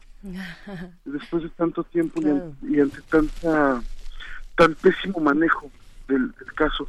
Y el otro es que ella descubre que aquellos demonios que, que se soltaron en, 1990 en 1994 siguen sueltos. Y, y esa esa eh, este este esto nos permite contar por un lado eh, la historia de esta chica que además es, es un, un homenaje a todas estas mujeres periodistas que cotidianamente se juegan la vida eh, dando eh, con su nota buscando la nota y buscando la verdad. Y por el otro lado no permitir que se olvide que se olvide que, que hace 25 años eh, en, en, eh, en este país asesinaron al candidato oficial a la presidencia. Claro. Bev, eh, hola, buenos días. Te saluda, te saluda Berenice Camacho aquí en la cabina. Eh, ¿Cómo, bueno, primero preguntarte la parte que a ti te toca, digamos, en la hechura de este libro. Eh, ¿cómo, ¿Cómo construiste la estética de este proyecto? ¿Qué, qué, eh, desde tu gráfica, ¿qué es lo que quieres mostrar? ¿Cuál es el mensaje para este proyecto? Bueno, había... eh, hay dos cosas. Uno es que teníamos poco tiempo para... para queríamos que el libro saliera, se lanzara exactamente el día del, del aniversario. Ajá. De manera que la primera decisión fue hacer un libro tipo francés, un cómic em, que son de pocas páginas, son 48 páginas con la información muy concentrada de, en pasta dura. La otra es que decidí hacer un dibujo muy lucido, es decir, un estilo realista muy diferente al estilo caricaturesco con el que trabajo normalmente Ajá. y, y de manera que pudiera compensar a los lectores que la historia es breve con un dibujo bastante más elaborado en el que abandono este este registro casi infantil con el que suelo trabajar o con el que, el que he publicado toda mi vida en aras de un estilo de realismo que me parecía mucho más apropiado eh, para este tema. Claro, y eso en, en sí mismo resultó un reto para ti después, o sea, Sí, ¿no? totalmente. Ajá. Pues ¿Cómo, ¿Cómo fue eso? ¿Cómo, ¿Cómo fuiste delineando, digamos, un nuevo estilo, no? De- después de eh, seguir una línea completamente 30 años. distinta. Exacto. Llevaba 30 años dibujando muñequitos y aquí me puse a hacer figuras eh, bueno, realistas, un dibujo serio, le decimos, en los cómics dividimos entre humor- humorista y serio. Sí. Eh, pues fue un reto, fue un reto porque pues había que cons- construir, no, de cero, no de cero porque, bueno, he sido grafista durante toda mi vida, Sí. pero sí- obtener con calidad de publicación un estilo de dibujo que, que, que no, que no suelo trabajar.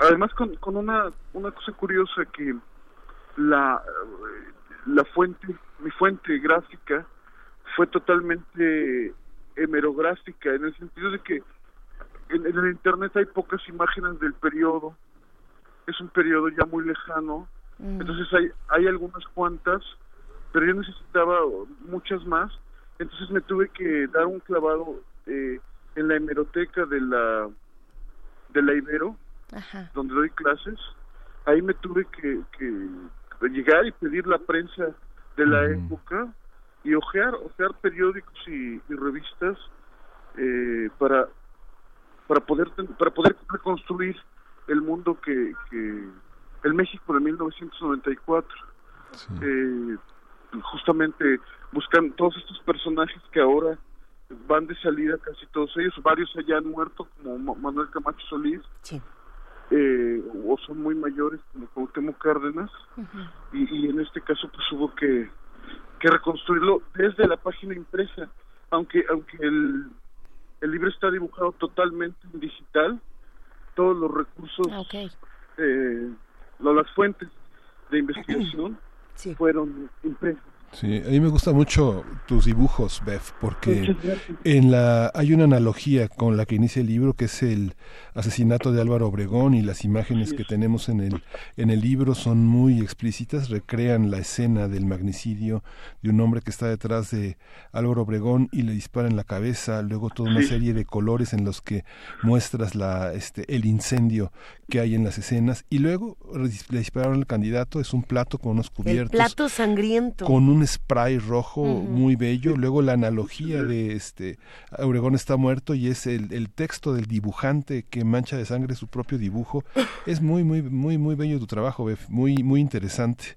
Muchísimas Este, gracias. lleno de sugerencias, es muy distinto, pero al mismo tiempo también es Bef, ¿no? Que es algo que es importante, ¿no? Seguir siendo Bef. Eh, me siento ya este que ya cumplí Sí. Es muy- yo es estaba muy- muy temeroso por no por pues, es un estilo que, que nunca había trabajado y, y, bueno sí lo había trabajado pero nunca lo había publicado Sí. así que muchísimas gracias La última vez que nos encontramos en esta cabina, querido querido Bev, fue cuando hablábamos de Habla María. Justamente ahora estamos en Matar al Candidato. La próxima vez que nos encontremos, ¿en qué vas a estar? ¿Cuáles son tus planes? Sale pronto una, una reedición de una novela mía, eh, Ojos de Lagarto. Eso. Que es mi novela favorita, es una novela de, de aventuras y, y ciencia ficción. Eh, pero, eh, es, es, eh, una combinación de, de lo que llamamos weird, weird fiction, novela histórica sobre un dragón que está oculto en, en un sótano, en, en un eh, eh, en, en Mexicali, ¿no? Entre la frontera en 1923. Entonces, eso es lo que viene. Estoy, estoy ilustrando dos, dos libros infantiles para desintoxicarme un poco de, de esta cosa horrible Sí, del claro. atentado. Haces bien, querido Bev. Eh, pues bueno, matar al candidato, esta novela gráfica, eh, pues que presentan Buenísimo. Francisco Hagenbeck y tú sobre el caso Colosio está en editorial Sex- Sexto piso. Sí, Sexto piso. eso, sexto La piso. presentamos mañana Ah, eh, mañana se presenta. A ver, cuéntanos de eso antes de despedirnos. en el centro horizontal, centro eh, que está en Copenhague 27. Sí. Lo vamos a presentar a las a las 6 de la tarde. Paco no puede estar, eh, pero bueno, estaré yo y nos van a apadrinar eh, Laura Sánchez Ley, que nos escribió el prólogo, Ilse Salas y Julio Patal. Excelente. Bueno, va a ser una gran presentación y le mandamos, por supuesto, un gran abrazo a Paco Hagenbeck. Bef, entonces, sexto piso y, por supuesto, Ojos de Lagarto, que además creo que está cumpliendo 10 años. Cumple 10 años. Ese es de Planeta. Así es. No, no. Estaba en Planeta, Océano. Está en Planeta y, y ahora eh, se reedita en Océano. Excelente, excelente noticia, como siempre, Bef. Te mandamos un gran abrazo. Muchas gracias, saludos a los tres y, y, bueno, gracias por el espacio. Venga, nos escuchamos muy pronto. Nosotros seguimos por aquí en Primer Movimiento. Primer movimiento. Hacemos comunidad. Nota nacional. Mexicanos Unidos contra la Corrupción y la Impunidad publicó ayer 32 videos y cuatro audios sobre el asesinato de Luis Donaldo Colosio Murrieta ocurrido hace 20 años, 25 años. Este material fue obtenido luego de la desclasificación del expediente que se abrió para investigar el caso y hoy se publican 75 fotos que ya están al acceso público en este portal también de Mexicanos contra la Corrupción. Así es, le damos seguimiento al tema de Colosio pasando por BEF. Ahora nos vamos al otro lado de los expedientes. Las evidencias permanecieron 25 años guardadas en cajas de una bodega del juzgado primero de Distrito de Procesos Penales del Estado de México. El 28 de febrero, Mexicanos Unidos tuvo acceso al material a través de solicitudes de transparencia. La periodista Laura Sánchez Ley logró que se desclasificara la causa penal contra Mario Aburto, así como la averiguación previa del homicidio que será hecha pública en unos meses. Y bueno, justamente vamos a hacer un análisis de los documentos y la información con que se cuenta en torno a este caso, cómo analizarlos 25 años después, cómo llenar los vacíos de información. Para ello nos acompaña y nos da muchísimo gusto Laura Sánchez Ley, egresada de la licenciatura en comunicación. Laura, ¿cómo estás? Buenos días, un, un saludo a todos tus radioescuchas. Buen día, muchísimas gracias por, por el interés en el tema. Eh, así es, el día de, bueno, desde enero venimos desplegando información. La verdad es que ha sido muy complicado hacerla, eh, pues de jalón, porque es información compleja que de repente creemos que se puede perder si no la desplegamos bien. Porque imagínate, la primera parte eran 10.000 hojas de expediente No, bueno. judicial. No queremos Con- imaginarnos, Laura.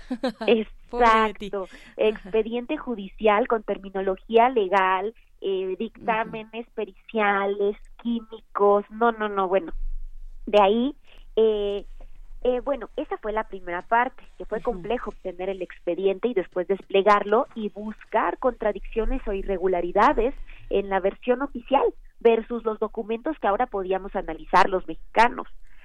Em, de ahí, el día de ayer, eh, y hasta el día de ayer, porque tardamos muchísimo tiempo, en estas cajas de evidencia se encontraron 300 videos, pero imagínate, en beta.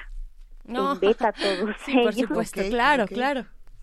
Entonces fue eh, pues empezar con la labor a la par con el Poder Judicial de tratar de, de, de, de tener esta información en formato desplegable para la gente, en formato reproducible. Sí, Claro. Oye, Eh, Laura, nada más, labor- perdón, una pausita. ¿Estaban eh, estos formatos en beta, estaban en buenas condiciones todavía? Porque para casos tan importantes como este, eh, pues no estaría mal de pronto que se digitalizaran todos estos eh, Exacto. elementos. No, la primera vez que se abrieron esas cajas, desde que se cerraron, fue cuando nosotros tuvimos acceso a la información. Esa fue la primera vez que eh, un secretario de juzgado eh, bajó la caja de donde estaba y la abrió.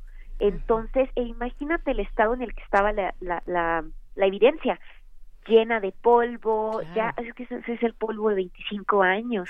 Entonces hubo videos que fue difícil porque te- eh, pues son cinta, entonces estaban estaban súper difícil. De hecho, muchos de ellos ya cuando se convirtieron y después cuando los pasábamos al formato para reproducirlo, ya no se escuchan bien, desgraciadamente, se ven mal. Eh, ha, ha sido muy complejo porque también hay que tratar de arreglarlos para para que se escuchen, porque ya no se escuchaban casi nada. Claro. Sí, todo un trabajo ahí eh, de restauración que se debería proponer. Bueno, vaya, al margen de la historia, de la historia de la que nos estás eh, hablando y de la que nos hablan en Mexicanos contra la corrupción y la impunidad, eh, Laura. A ver, está esta versión que todos conocemos, que los mexicanos sabemos hasta el cansancio, la tesis de el eh, asesino solitario. ¿no? ¿Qué encuentran ustedes ahí? Mira, lo que nosotros primero encontramos fueron contradicciones, en efecto, eh, versus la versión oficial, pero tenemos que entender el contexto. Era otro México, era otra prensa. Recordemos que era todo, eh, pues lo que te decía la autoridad era lo que tú reproducías, aunque quisieras, ¿no? Aunque no quisieras, probablemente. Eh, yo conozco muchos periodistas que me cuentan que les, eh, pues les confiscaron todo su material cuando pasó el, el asesinato del 23 de marzo, entonces era distinto. Eh, ahora, eh, nosotros siempre hemos dicho que no queremos contrariar la versión oficial, lo que queremos hacer es complementar estos huecos, como bien decían, eh, llenar estos huecos que a 25 años todavía eh, pues no están resueltos. Entonces es lo que hemos tratado de hacer nosotros, eh, por ejemplo, lo que ya habíamos platicado anteriormente, que se construyó una historia de quién era Mario Aburto, que es la parte que más me ha interesado a mí. De ahí la Pero- publicación justamente testimonios desde Almoloya en el, en el infierno de Exacto. hielo. Claro, sí, sí, sí, sí, sí, un libro que escribí hace dos años, que era el perfil de Aburto, pero bueno, justo eh, ahora cuando empezamos a leer los careos, los videos, pues te das cuenta que la historia es distinta, que por ejemplo la persona que lo inculpó, la persona que construyó esta imagen de quién era el supuesto caballero Águila, fue una novia de 16 años que tenía Mario en la maquiladora, una supuesta novia. Pero cuando tú empiezas a ver los careos en audio, en video, en transcripción escrita, te das cuenta que la, jovencita se retracta de lo que dijo. Entonces, bueno, eh, creo que es importante porque finalmente esto te hace cuestionarte qué de lo que me dijo la autoridad en 1994 es verdad y qué no, y qué se cayó después, pero pues ya no nos ampliaron esa información. Ujú. ¿Por qué dices que no quieren contrariar la versión oficial?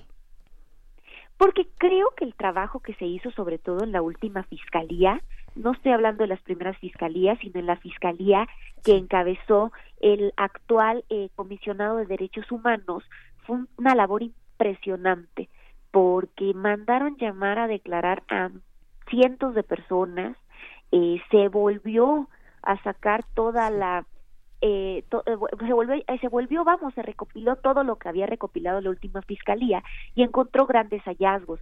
Sin embargo, creo que, que, bueno, al menos en la parte que pudimos ver, que es del proceso penal, pues sí se cometieron omisiones eh, por parte de la autoridad eh, a nivel judicial, desde los ministerios públicos hasta el Poder Judicial de la Federación. Entonces creo que esa es la parte que es importante y yo de repente me cuestiono, digo, y estoy hablando por hablar a lo mejor, pero ahora con todos los cambios en el nuevo sistema de justicia penal, por ejemplo, y con las irregularidades que se cometieron durante el proceso contra Mario Aburto, yo no sé si estaría encarcelado. Sí, sí. Bueno, de entrada, eh, Laura, no tendríamos esa cantidad, ese volumen de papeles, ¿no? Dado que pues el antiguo sistema se basaba en lo escrito y el actual pues sabemos que es oral, ¿no? Todo, Sí, todo sí. es en, en presente, en el juicio oral, ahí en vivo, todos viéndonos las caras, ¿no? Esa es la, la gran la gran diferencia. Cuéntanos de este personaje que has seguido tú. Cuéntanos de Mario Aburto. Eh, ¿qué, qué has encontrado? Vaya, una persona que se ha dedicado a construir eh, o, o que se ha interesado por el perfil de Aburto, como eres tú, eh, Laura, y que de pronto encuentra estos materiales, pues ¿cómo reformulas? ¿Cómo replanteas? ¿Qué, qué decir de la persona? Sí, claro. Eh, mira, a mí la verdad es que siempre me hace cuestionarme si lo que me dijo la prensa de esa época y lo que me dijo el gobierno es real o está exagerado o está ficcionado para qué. Para cerrar rápido el caso, para zanjarlo. Recordemos que María Burto fue sentenciado en ocho meses. Imagínate, cerrar un magnicidio en ocho meses yo creo que debe ser un récord en este país, donde la gente se queda en la cárcel sin sentencia a diez años. Entonces, creo de verdad, y esta es una opinión muy personal, ¿eh? que, que, que nos crearon la figura de un monstruo cuando era una persona con grises, cuando nos decían que esta persona, creo que lo hicieron para, para decirnos, este, esta persona estaba loca y lo hizo solo. Creo que fue muy conveniente eh, dibujarnos a esta persona, pero cuando tú empiezas a conocer quién era el personaje, te das cuenta que no era esa persona ignorante o marginal que nos planteó la autoridad. Entonces, si no es una persona ignorante, si no es una persona loca, tendríamos que replantearnos por qué lo hizo y si, bueno, finalmente hay algo más allá, si hay un macrosistema que operó en conjunto con Mario Aburto. Porque yo no tengo duda que Mario Aburto dio el primer disparo, eso es, eso es obvio, pero ¿por qué lo hizo? Y sobre todo cuando te vas dando cuenta que no es una persona loca ni ignorante. De verdad, cuando vemos los careos en video, es impresionante cómo Mario Aburto interroga a, a la gente que lo acusó como si Ah, estamos perdiendo a Laura, pero hablaba de este momento de los videos que Mario Aburto encara, vaya, en este proceso de careo, encara con una claridad discursiva eh, absoluta, como, como si fuera él el dueño de su propia defensa. Y, y, de esta manera, bueno, es lo que hemos estado viendo en estos nuevos videos que se han presentado por parte de mexicanos contra la corrupción y la impunidad, esta eh, investigación periodística que presenta Laures, Laura Sánchez Ley. Eh, pues interesante, interesante. ¿Sigues en la línea, Laura? No. Todavía no está, No, no eh, no Laura está Sánchez Laura. Ley en la línea. Creo que ahí también tendríamos que preguntarnos qué pasa con la lectura 25 años después. Sí. Eh, Laura, en ese sentido, creo que sería interesante, gracias por, por acompañarnos y por seguir en la línea, eh, pensar en lo que se ha dicho a partir de, de los nuevos videos, de las nuevas investigaciones, etcétera, etcétera. Andrés Manuel López Obrador, si no me parece que fue esta mañana, creo que fue esta mañana cuando dijo que es un crimen de Estado y que se le tiene que dar eh, el seguimiento correspondiente. ¿Qué pasa con la respuesta, por ejemplo, de Andrés Manuel López Obrador, de otras figuras a lo largo de nuestra historia política? ¿Cómo lo han interpretado? No solo él, para atrás también es importante. Claro, eh, bueno, justo no, creo que eh, hasta hasta la presidencia de Ernesto Cedillo, que fue quien quien eh, siguió la investigación del caso, pero finalmente la zanjó y la concluyó. De ahí ningún presidente se ha querido aventar porque pues el informe fue concluyente, descartó la participación eh, de actores políticos el, el último fiscal, entonces ya nadie lo reabrió, porque también recordemos que fue carísima la investigación. Mira, no tengo la cifra exacta, pero me parece que rebasó los mil millones de pesos.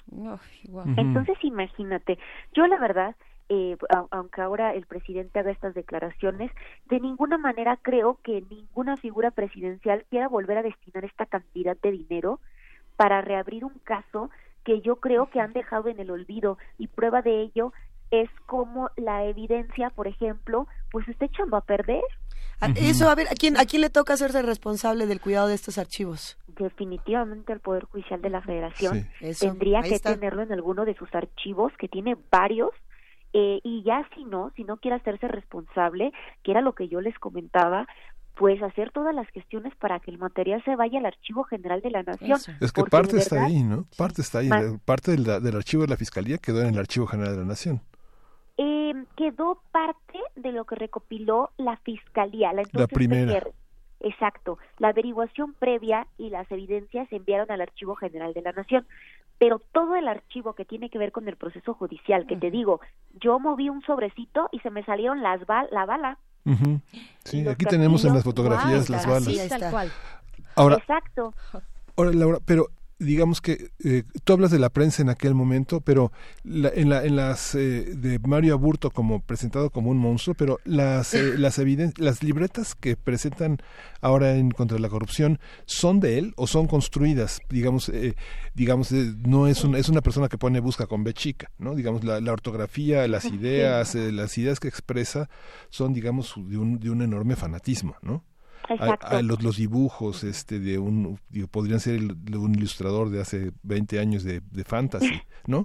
O sea, es difícil, es difícil saber, sobre todo por las contradicciones que ha habido en las declaraciones, porque recordemos que alguna vez eh, durante el proceso sus primos eh, supuestamente declararon, le declararon a la entonces Policía Judicial Federal que eh, que ellos, eh, eh, perdón, eh, eh, declararon eh, que, que supuestamente todo esto era de Mario Aburto, pero después eh, en, en alguna de las ampliaciones de declaración uno de los primos dice que él hizo eh, a- a- algunos dibujos.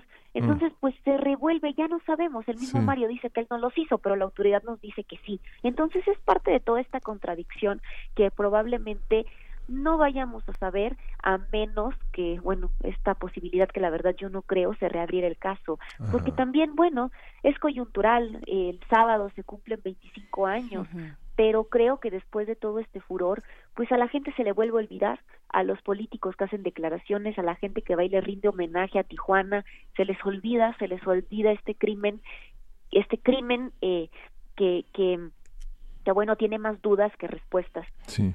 Te- tengo una, una, una pregunta que este me parece complejo compleja incluso formularla. A Tú ver. trabajas para Mexicanos contra la corrupción. ¿Por qué una organización como esta, digamos tú que eres una periodista, hace ese trabajo periodístico, lo presenta como un trabajo periodístico y no lo presentan los medios? Digamos, ¿por qué no periódicos tan poderosos, tan grandes Claro. como el Universal, como este el Excelsior, no sé, Reforma. Reforma, no lo han hecho? O sea, digamos que estamos frente a una nueva reconfiguración de que los periodistas no necesariamente están en los periódicos, están en otros espacios, están en organizaciones o, o Sí, cómo por van? supuesto. Claro, por supuesto, por supuesto. Hay una crisis tremenda en los medios, por cierto.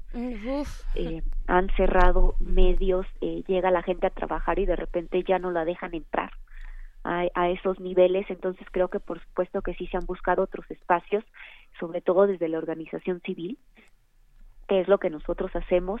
Y bueno, ¿Por qué otros periódicos, por ejemplo, tradicionales no lo hacen? Pues yo creo que no lo hacen porque para mucha gente, sobre todo para muchos eh, jefes de información, directores de medios, llegas con esta información y te dicen, ¿y esto para qué? ¿Qué tiene de nuevo? Ya es viejo. Al menos fue sí, algo sí. con lo que yo me topé durante muchísimos años. ¿Y esto qué tiene de nuevo?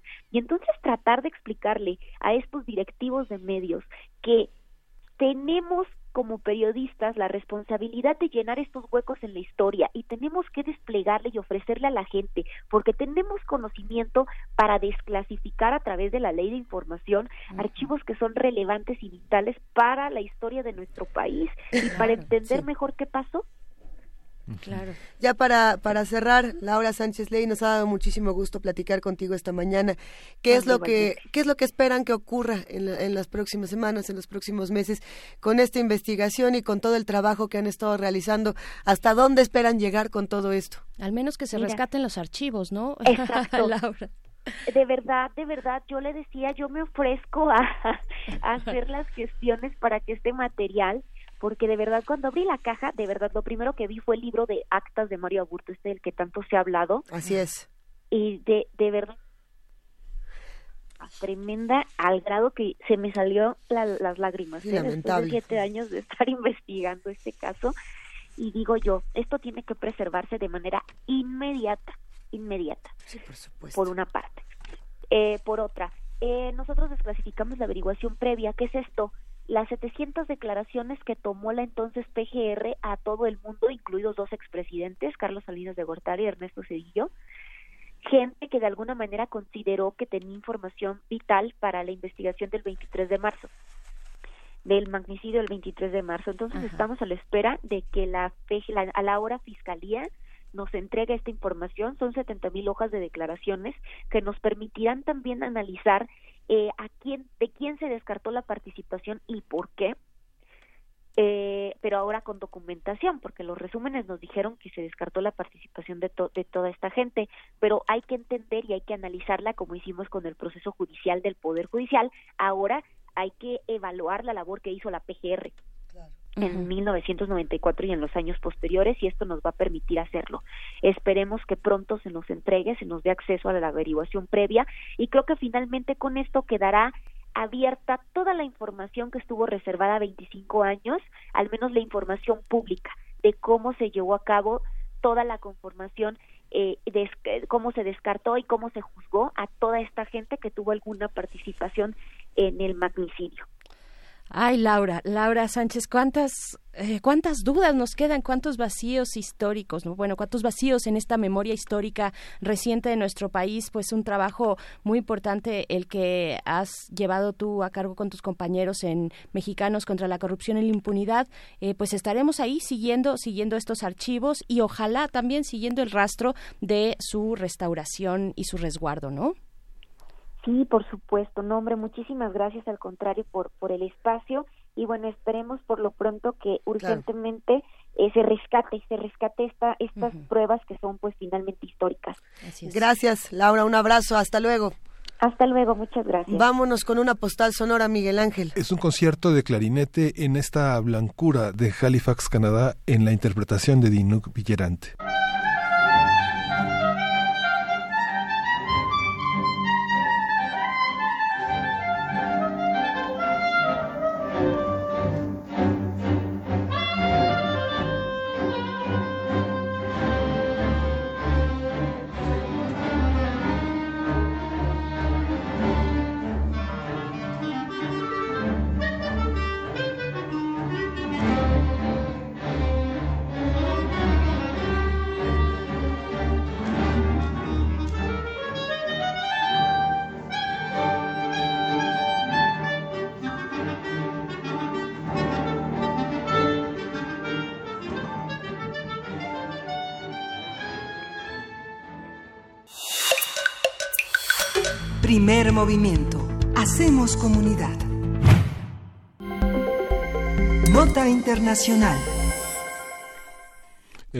Paso del ciclón tropical Idai por Mozambique, Zimbabue, Malawi ha dejado más de 500 muertos y casi 3 millones de damnificados. Con vientos de más de 170 kilómetros por hora, este ciclón azotó la semana pasada el sureste del continente africano, provocando in- inundaciones en esos países que destruyeron miles de edificios como hospitales y escuelas, además de afectar el suministro eléctrico de la región. Las autoridades temen que la cifra de muertos se incremente en los siguientes días, ya que hay zonas que llevan días bajo el agua y son de difícil acceso para los grupos de rescate.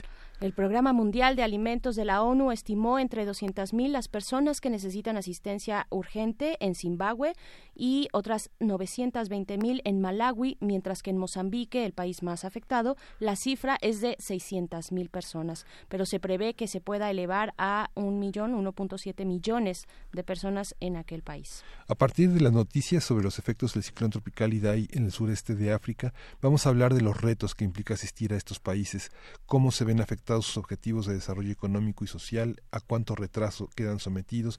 Y está con nosotros eh, la doctora Paulina Berumen. Ella es internacionalista, especialista en temas políticos y de política pública sobre África. Paulina, muy buenos días. ¿Cómo estás?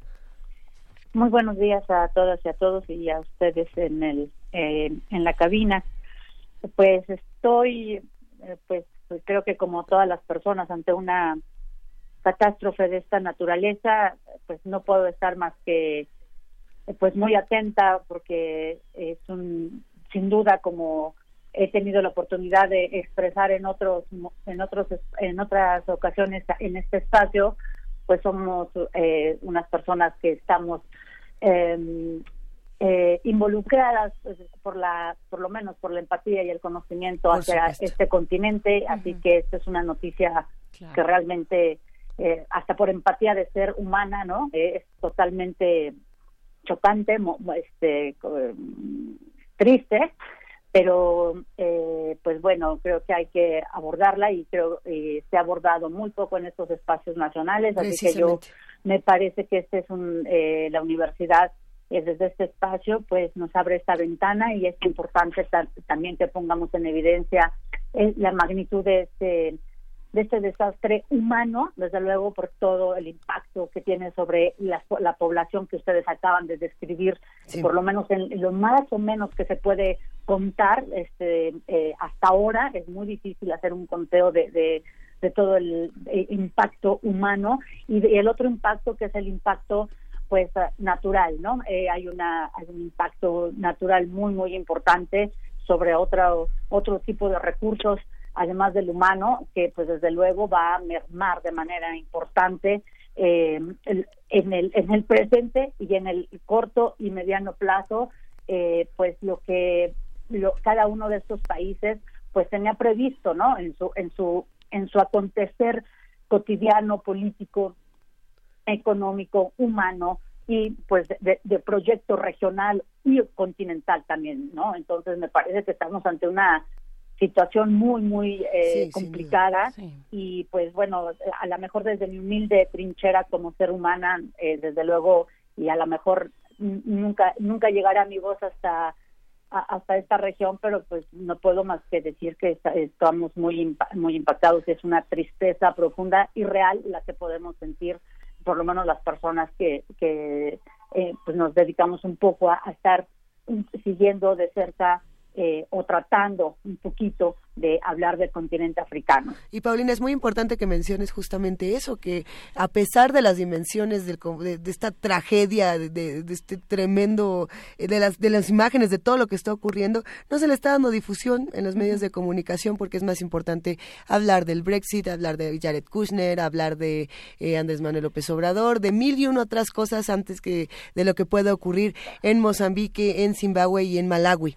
¿No? que bueno, a pesar de la distancia es, eh, es extrema- re- extremadamente relevante y hay que entender qué es lo que está ocurriendo y cómo se le puede dar o no ayuda a una población en un momento tan complicado. Por ejemplo, ¿qué ha pasado con el Comité Internacional de la Cruz Roja? ¿Qué está haciendo en este momento? Eh, pues hay, digamos, que una de las cuestiones que podemos poner en evidencia ante este, eh, eh, la magnitud de, este, de este desastre. Eh, bueno, por un lado, déjame nada más retomar esta cuestión de tal vez, eh, eh, de, de pronto ponemos muy en evidencia que eh, el siglo XXI, desde el siglo pasado, la, eh, finales del siglo pasado y lo que va del siglo XXI, digamos que el mundo es uno y que ya no hay tantas lejanías, ¿no? Así que de, de repente no hay que eh, de pronto queremos poner como excusa que el continente africano nos queda lejos de una u otra latitud, ¿no? Dependiendo del punto donde estemos para- paradas y parados, pero me parece que, bueno, eh, a veces usamos esta globalidad muy a modo y muy acomodada, esta cercanía o esta lejanía. Entonces, eh, de hecho, hay una cuestión interesante en diferentes eh, reflexiones que dicen en dónde está Estados Unidos, ¿no? Eh, eh, en este eh, eh, parado en esta tal vez, ¿no? Siendo uno de los graneros mundiales, eh, dónde está su ayuda, dónde está su, su, su manifestación de solidaridad ante ante esta catástrofe, ¿no? Entonces la lejanía o la cercanía pues es tan relativa y sobre todo es política me parece, ¿no? O, o de intereses, así que eh, a lo mejor ya no debiera jugar tanto esta situación de, de latitudes. Y por otro lado, eh, lo que quiero decir también eh, con respecto a la pregunta que me haces, bueno, a- al planteamiento que haces, perdón, eh, ¿dónde están parados, eh, digamos, el Comité eh, Internacional de la Cruz Roja? Pues me parece que este desastre ha puesto en, en movimiento o ha movilizado no solamente a- al Comité de la Cruz Roja, sino a una serie de, de organismos eh, internacionales que están eh, cobijados por la ONU, como lo han mencionado el Programa Mundial eh, del- de, de- de la alimentación, eh, por otro lado la Organización Mundial de la Salud, porque están íntimamente ligados a este desastre. Por un lado, todo las- lo que se prevé que ya está empezando a suceder con cóleras, diarreas, este, que puede haber tifoideas, que puede haber paludismo, por, la, por el estancamiento de agua, porque es, de verdad es enorme, enorme. Este, si tienen oportunidad, las personas que nos hacen el favor de escucharnos y que se interesen, echarle una mirada a las imágenes de, de, de, de- de por dónde está, digamos, la dimensión del impacto de esta eh, de este ciclón. Es muy muy muy eh, muy vasto así que el estancamiento de agua es, muy importante y en ese sentido eh, pues va a provocar está provocando y va a provocar eh, se, se prevé lo que dice el eh, la Cruz Roja es que en los tres próximos eh, meses. Estaremos realmente hablando de esta crisis estaremos realmente en el ojo del huracán de- de- del impacto eh, tanto natural como humano de, de lo que realmente implicó o implica este este fenómeno natural. En, esta- en- ¿en ¿Qué está haciendo ahorita estos, estos organismos internacionales y otras este, otros entes, eh, otros actores internacionales están actuando de lo más rápido que pueden, pero también hay que decir que esa rapidez se ve truncada por el propio eh, la propia problemática de acceso hacia las zonas. Al estar inundado, pues, digo, no estoy diciendo nada nada sabio ni estoy descubriendo el hilo negro, pero eh, viendo las imágenes podemos darnos cuenta de que no se puede aterrizar nada, no puedes entrar, las personas están haciendo esfuerzos individuales con canoas o hay otros eh, o hay otros este esfuerzos un poco más sofisticados con con helicópteros pero pues también los helicópteros son limitados, ¿no? Y son recursos también muy caros, hay que decirlo.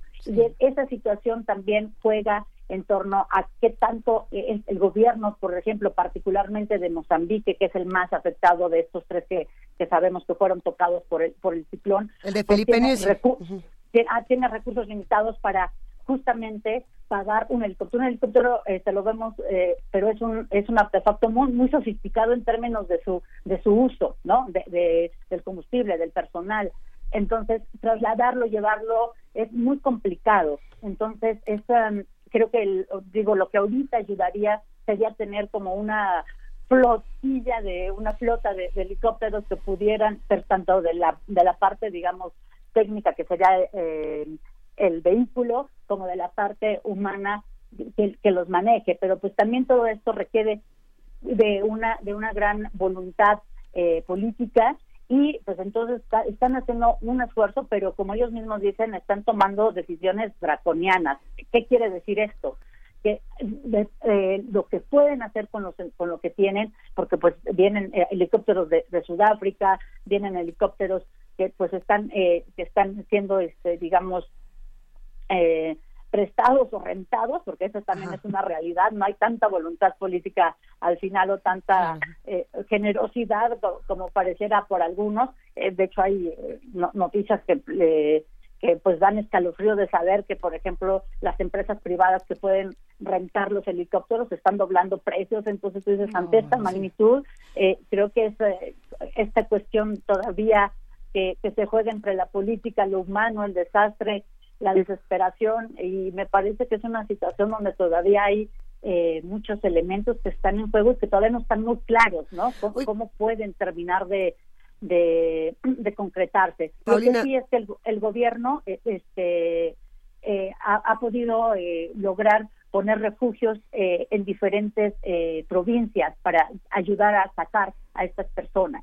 Tienes toda la razón, Paulina, en ese sentido, y nada más para que no se nos vaya a ir esta, esta pregunta, ¿en qué contexto está cayendo esta, esta catástrofe? Porque había que decir que en Mozambique, en octubre, eh, había un proceso electoral importante y que, y que se estaba ya hablando hasta hace unas semanas de la falta de recursos financieros para poder realizar este proceso electoral.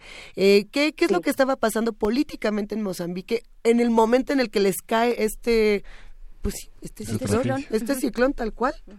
Sí, pues, eh, bueno, por sí, teniendo en cuenta que Mozambique es un- tiene eh, unas limitaciones económicas importantes en términos como de su distribución hacia hacia el par- hacia la parte del desarrollo social.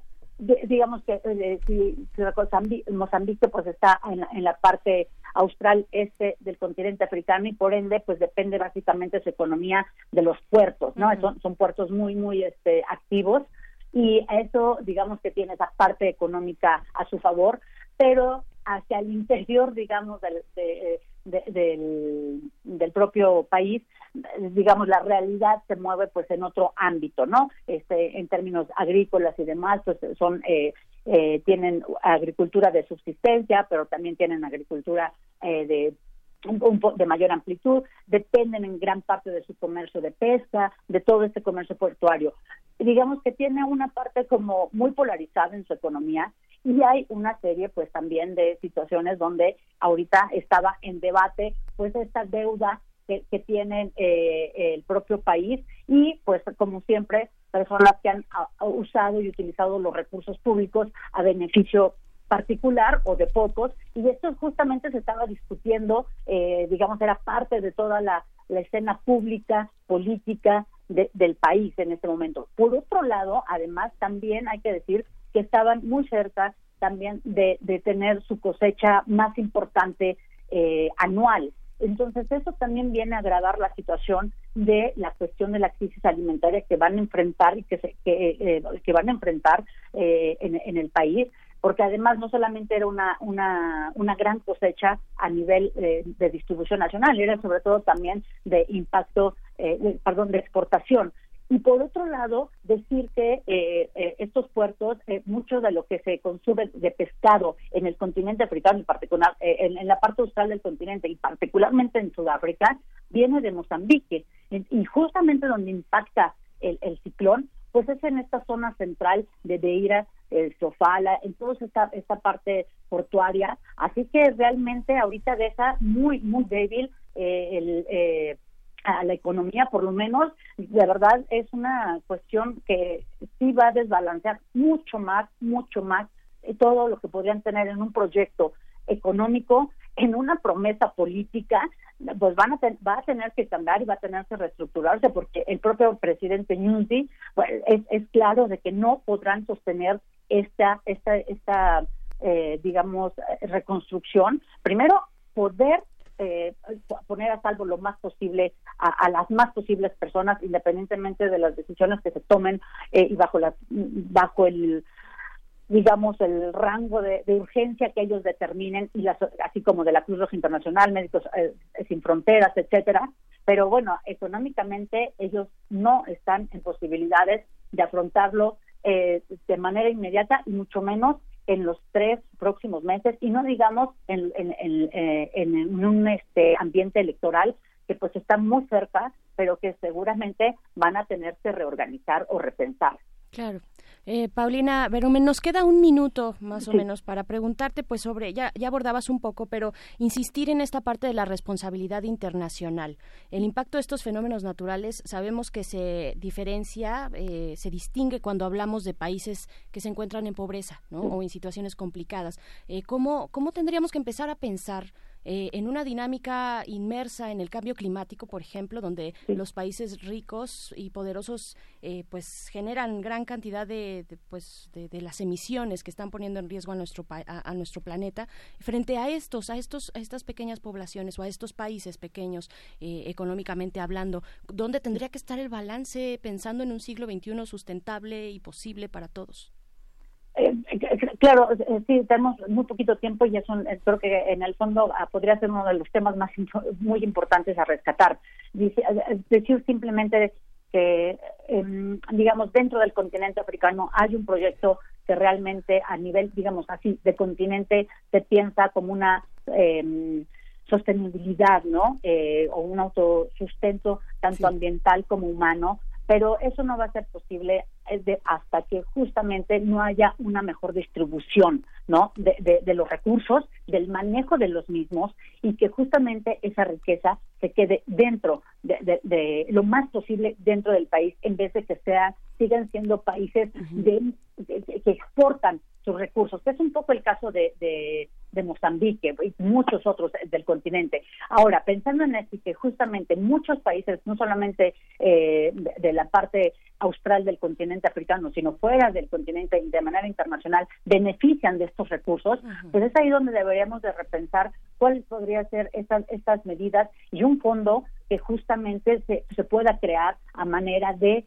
justamente compensar y más o menos ayudar a a, a la, a la par con los gobiernos nacionales es esta esta mm, estas medidas urgentes de contingencia, porque bueno, si bien eh, traíamos un rezago del 2000 con un primer impacto que ya había recibido en Mozambique, pero bueno, que desde luego eh, llega a 10 18 años luego o 19 años luego llega otro de esta magnitud del cual todavía no te recuperas, pues creo que los organismos internacionales sí deben de pensar mucho más qué estamos haciendo, eh, no solamente en el continente africano, sino en todo el mundo, pero sí hay que reconocer que en el continente africano sigue habiendo una cuestión de eh, una gran exportación de recursos y de que, que justamente beneficia al mundo, ¿no? Y que, que si las economías internacionales se mueven, en mucho también, muchos sectores, pues es gracias a los recursos que salen de este continente. Entonces, esta cuestión un poco de ah, hasta como de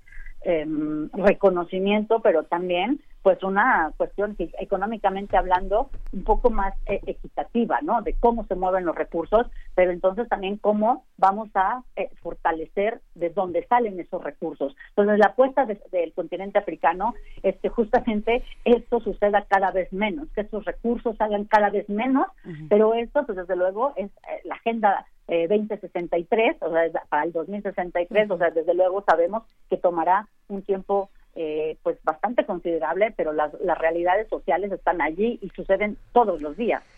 Paulina, muchísimas gracias. Se nos viene el tiempo encima. Te mandamos un gran abrazo. Saludos a todos y a todos. Un buen día. Vámonos a la pausa de primer movimiento porque ya empezó la tercera hora y nosotros seguimos aquí. Vámonos. Síguenos en redes sociales. Encuéntranos en Facebook como Primer Movimiento y en Twitter como arroba PMovimiento.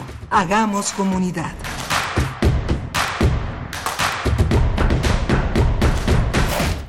¿Quiénes hacen la ciencia? ¿Cómo se suma la ciencia a las soluciones de los problemas iberoamericanos? Científicos, investigadores y académicos de Iberoamérica hablan de los avances en ciencia, tecnología e innovación que inciden en nuestra vida. La ciencia que somos. ciencia que somos. Iberoamérica al aire. Viernes a las 10 y media de la mañana. 96.1 de FM. Retransmisión, domingos a las 9.30 de la mañana por el 860 de AM. Radio UNAM. Experiencia sonora. Este es un momento de alegría para todos, porque iniciaremos un cambio verdadero por la vía pacífica. Es un momento histórico para el pueblo de México. Los gobernantes electos de Morena estarán a la altura y serán ejemplo de honestidad, austeridad y eficiencia. Los legisladores y funcionarios estarán al servicio de la nación. Morena gobernará para todos. Gracias por tu voto. Juntos haremos historia. Morena, la esperanza de México. Ayuda a que tus hijos desarrollen el hábito del ahorro. Si tienes niños entre 6 y 12 años, los invitamos a participar en la tercera edición del concurso de dibujo y pintura infantil, Trazos Financieros. El tema es El ahorro a lo largo de mi vida. Habrá grandes premios.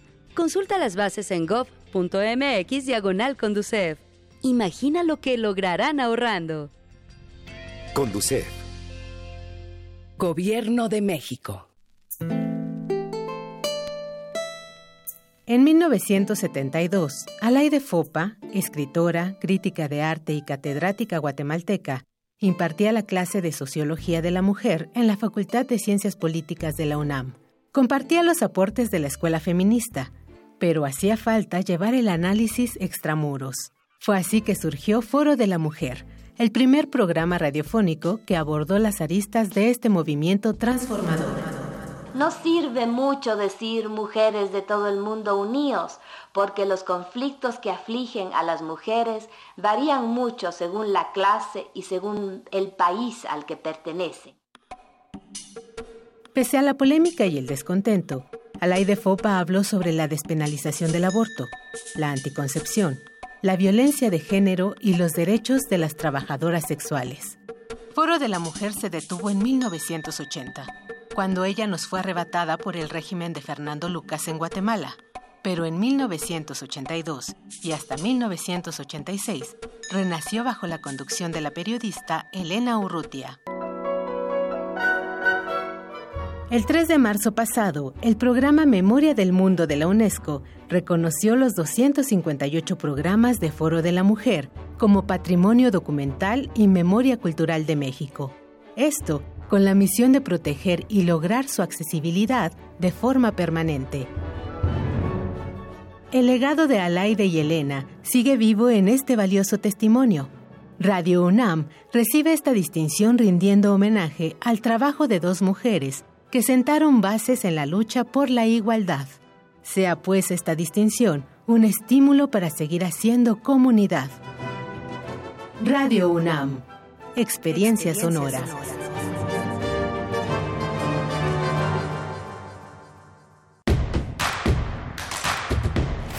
Encuentra la música de primer movimiento día a día en el Spotify de Radio UNAM y agréganos a tus favoritos.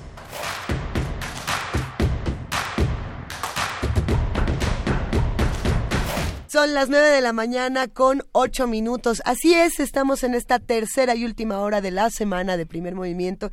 Nos da muchísimo gusto que nos estén acompañando, que nos manden mensajes a nuestras redes sociales, que como bien les dijo Tessa, eh, son eh, arroba P Movimiento, al primer movimiento UNAM, 55 36, 43, 39. Ay, cálmense, sí nos lo sabemos. Aquí estamos, querido Miguel Ángel Quemain, querida Berenice Camacho. Acabamos de pasar una larga, una larga conversación, bueno, no, no tan larga, intensa, con este Paulina Berumen sobre todos los países afectados por este por este huracán, por este ciclón, ciclón Idayo, eh, equivaldría a Morelos completito, a Tabasco completito, si no tuviera la desgracia que, eh, que acongoja a estos países, la cantidad de personas, más de dos millones de personas que están casi bajo el agua, ¿no? Sí, es terrible y la y me parece que la narración de Paulina Berumen nos nos genera una empatía muy muy obligada, necesaria, urgente, ¿no? Ya decíamos que pues los medios de comunicación de este lado del charco, de este lado del globo, no, al menos aquí en México, no, es, no han estado tan atentos como se debería en un caso de urgencia internacional como este, pero eh, sí, las voces como la de Paulina son importantes para generarnos precisamente esa empatía frente a una catástrofe que, como ella decía, no se le ha visto, eh, digamos, la parte más cruenta, ¿no? Esto apenas, se inicia, lleva una semana. Así es. Y será a través de los meses que podamos ver este nivel de, destrucción. Y hay que ver qué pasa cuando llegue eh, todo lo que está ocurriendo en este momento al momento de las elecciones porque las elecciones, insisto, son en octubre y aunque estamos en marzo y lo vemos muy lejano, nada más quiero recordar cómo nos fue a nosotros cuando era diciembre de, de, hace uno, un, del 2017 del 2017 para llegar a, a julio. Exactamente, que decíamos falta y sopas y rapidísimo. Entonces, ¿qué va a pasar en, en un momento tan crítico para Mozambique? Hay que estar todos bien atentos. Agradecemos los comentarios que nos mandan en redes sociales. R. Guillermo nos dice, se trata de comparar la economía de Etiopía, que está apoyada por China, contra la de Mozambique. ¿Quién apoya a Mozambique? Esa es la, la pregunta ah, en este juego geopolítico. ¿Con quién está Mozambique? Por aquí nos están mandando más mensajes, eh, nos están mandando muchísimos comentarios. Dice Juan R. Marín, por favor den más datos de esa catástrofe. Sí, estaremos al pendiente y trataremos de darle seguimiento al tema. Eh, Pablo Extinto, le mandemos, le mandamos un abrazote. Dice que su que está en shock por los glaciares derretidos. ¿Se refiere a resistencia modulada mm, y a primer movimiento? Vamos a ver. Este, estamos fuera de peligro, pero si no, por favor, dime, Pablo Extinto, a qué, ¿A qué glaciares te refieres? Le mandamos un gran abrazo a Pablo, a Rock Nacionalista, a DJ Jazz, a De Elguera, Bela Arevalo, David García, Miguel Ángel G. Mirán. Hay un montón de comentarios. Gracias, de verdad. Tenemos complacencias musicales por aquí. Eh, Diana Fernández nos estaba pidiendo una canción que nos da mucho gusto poderle compartir esta mañana porque sí, en primer movimiento nos gusta también el reggae y esta versión interesante que hace Dawn Penn, eh, no sé si conocen a Dawn Penn, esta mujer fascinante, bueno, hace una suerte de dub con reggae y se llama No, No, No. No,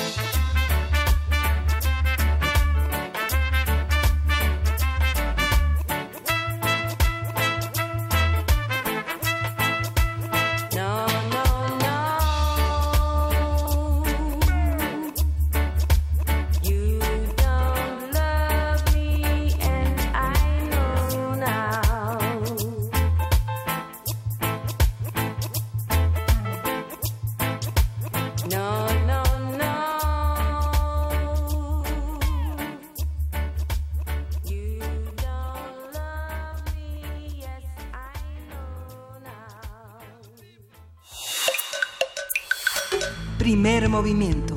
Hacemos comunidad. Es hora de Poesía Necesaria. Estamos de vuelta para compartir con ustedes la poesía de este viernes.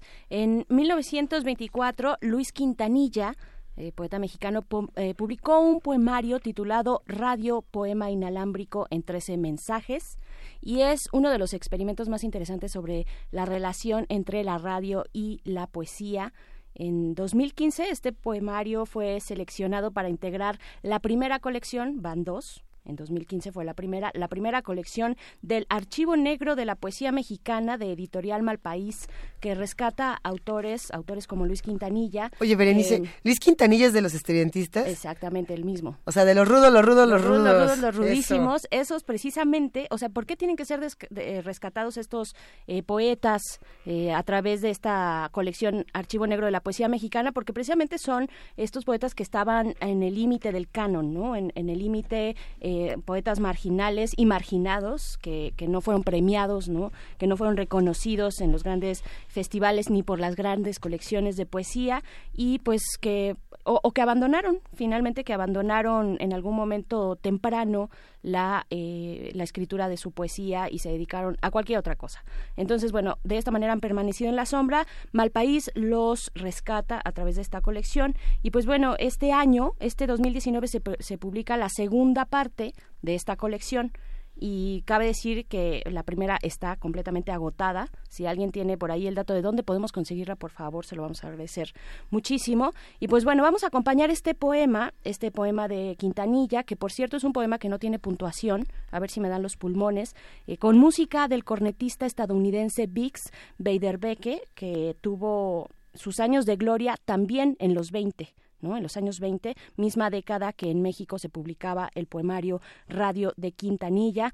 Así es que vamos con esto. Radio, poema inalámbrico en 13 mensajes. El poema es You, You, You. Últimos suspiros de marranos degollados en Chicago, Illinois, estruendo de las caídas del Niágara en las fronteras de Canadá, Chrysler, Reisler, Danuncio, Franz, etc., y los jazz band de Virginia y Tennessee, la erupción del Popocatépetl sobre el valle de Amecameca, así como la entrada de los acorazados ingleses a los Dardanelos, del gemido nocturno de la esfinge egipcia, Lord George Wilson y Lenin, los bramidos del pleistosaurio Diplodocus, que se baña todas las tardes en los pantanos pestilentes de la Patagonia, las imprecaciones de Gandhi en el Bagdad, la cacofonía de los campos de batalla o de las asoleadas arenas de Sevilla, que se hartan de tripas y de sangre de las bestias y del hombre, bebé Ruth, Baby Ruth, Jack Dempsey y los alaridos dolorosos de los valientes jugadores de fútbol que se matan a puntapiés por una pelota. Todo esto no cuesta ya más que un dólar. Por cien centavos tendréis orejas eléctricas y podréis pescar los sonidos que se mecen en la hamaca kilométrica de las ondas. You, you, you.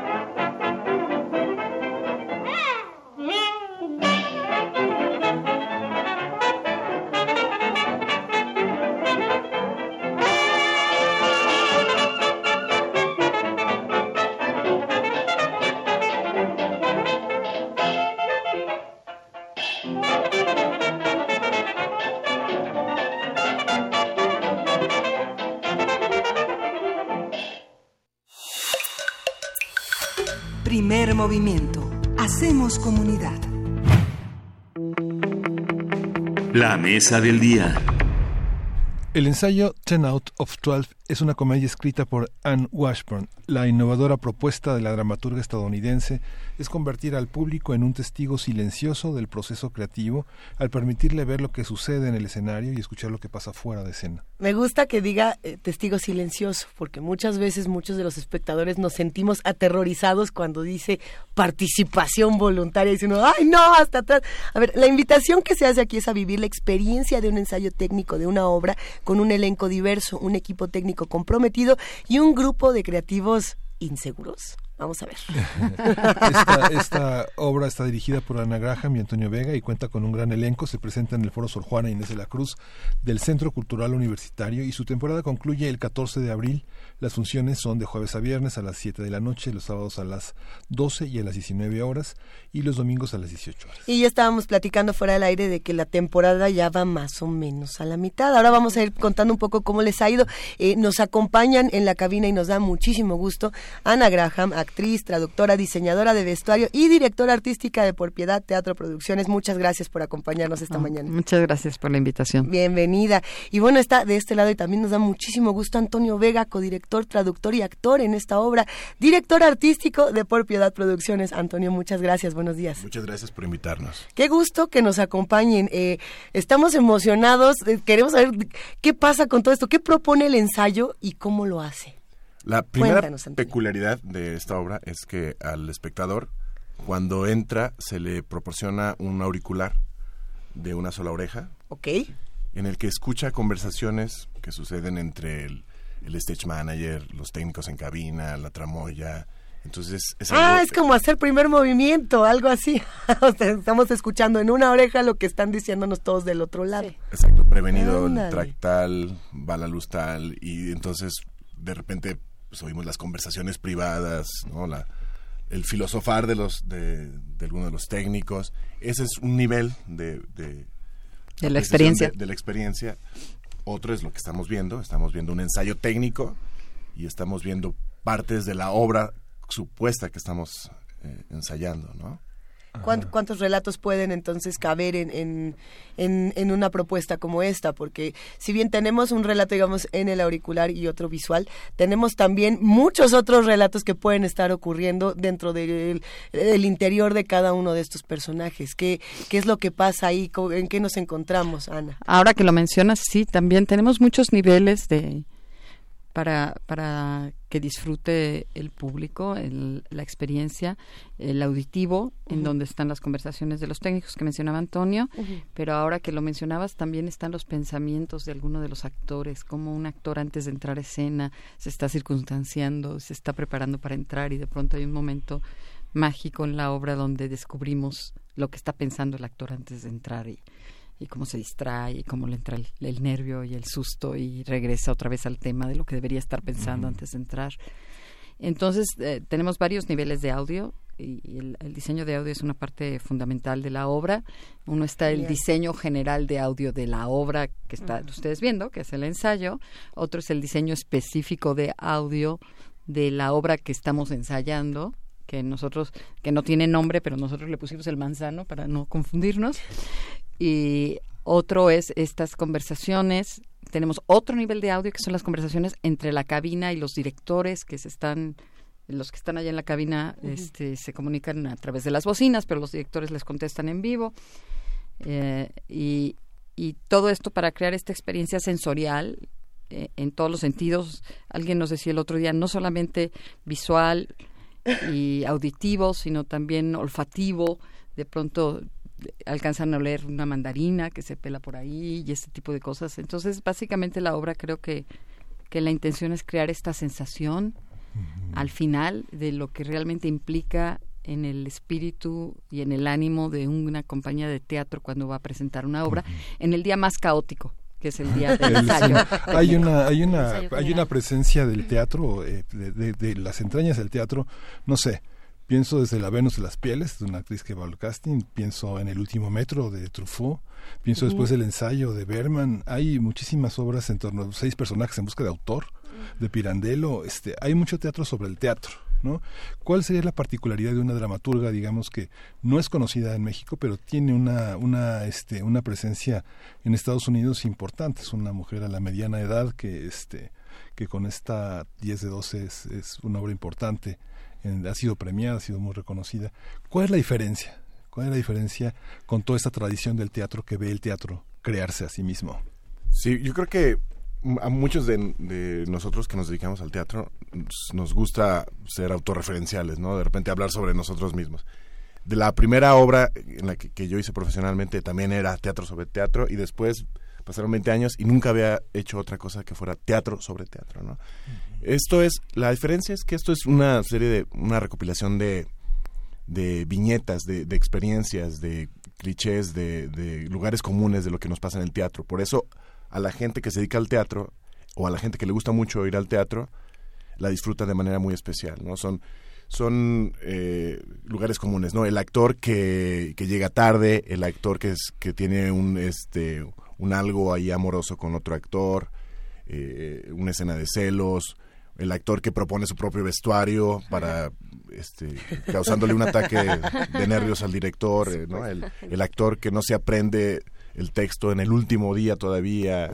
Este, eh, el, el- técnico que tiene que estar resolviendo un problema en ese último momento. Es una serie de, de cosas. La autora la escribió. eh, eh, durante cinco años estuvo recopilando anécdotas y cosas que pasaban durante los ensayos de sus obras. ¿no? Y así fue como se creó el ensayo. Entonces terminó siendo un homenaje al teatro, ¿no? una, una burla, por un lado, a los que hacemos teatro y un homenaje a todos los que hacen teatro. No solo los que se ven, los que siempre vemos, los actores, sino a los, a los asistentes, a los tramoyistas, a los, al stage manager, y a, a muchas figuras que, que la gente ni siquiera sabe que existen, ¿no? Sí, y yo creo que eso, no, ciertamente hablar del teatro dentro del teatro no es nada nuevo.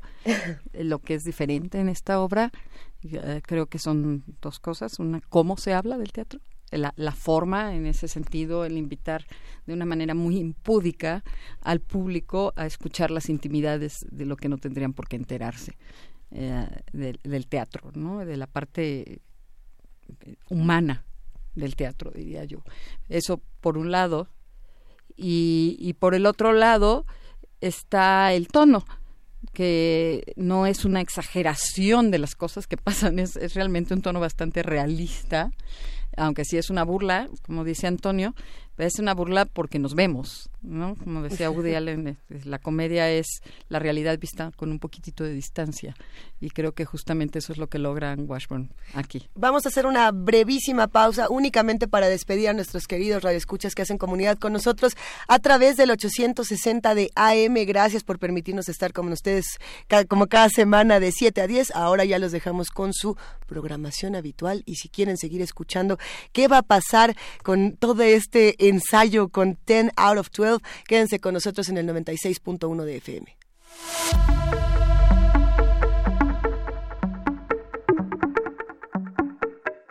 Es una pausa dramática que dura cinco segundos porque ya regresamos por acá.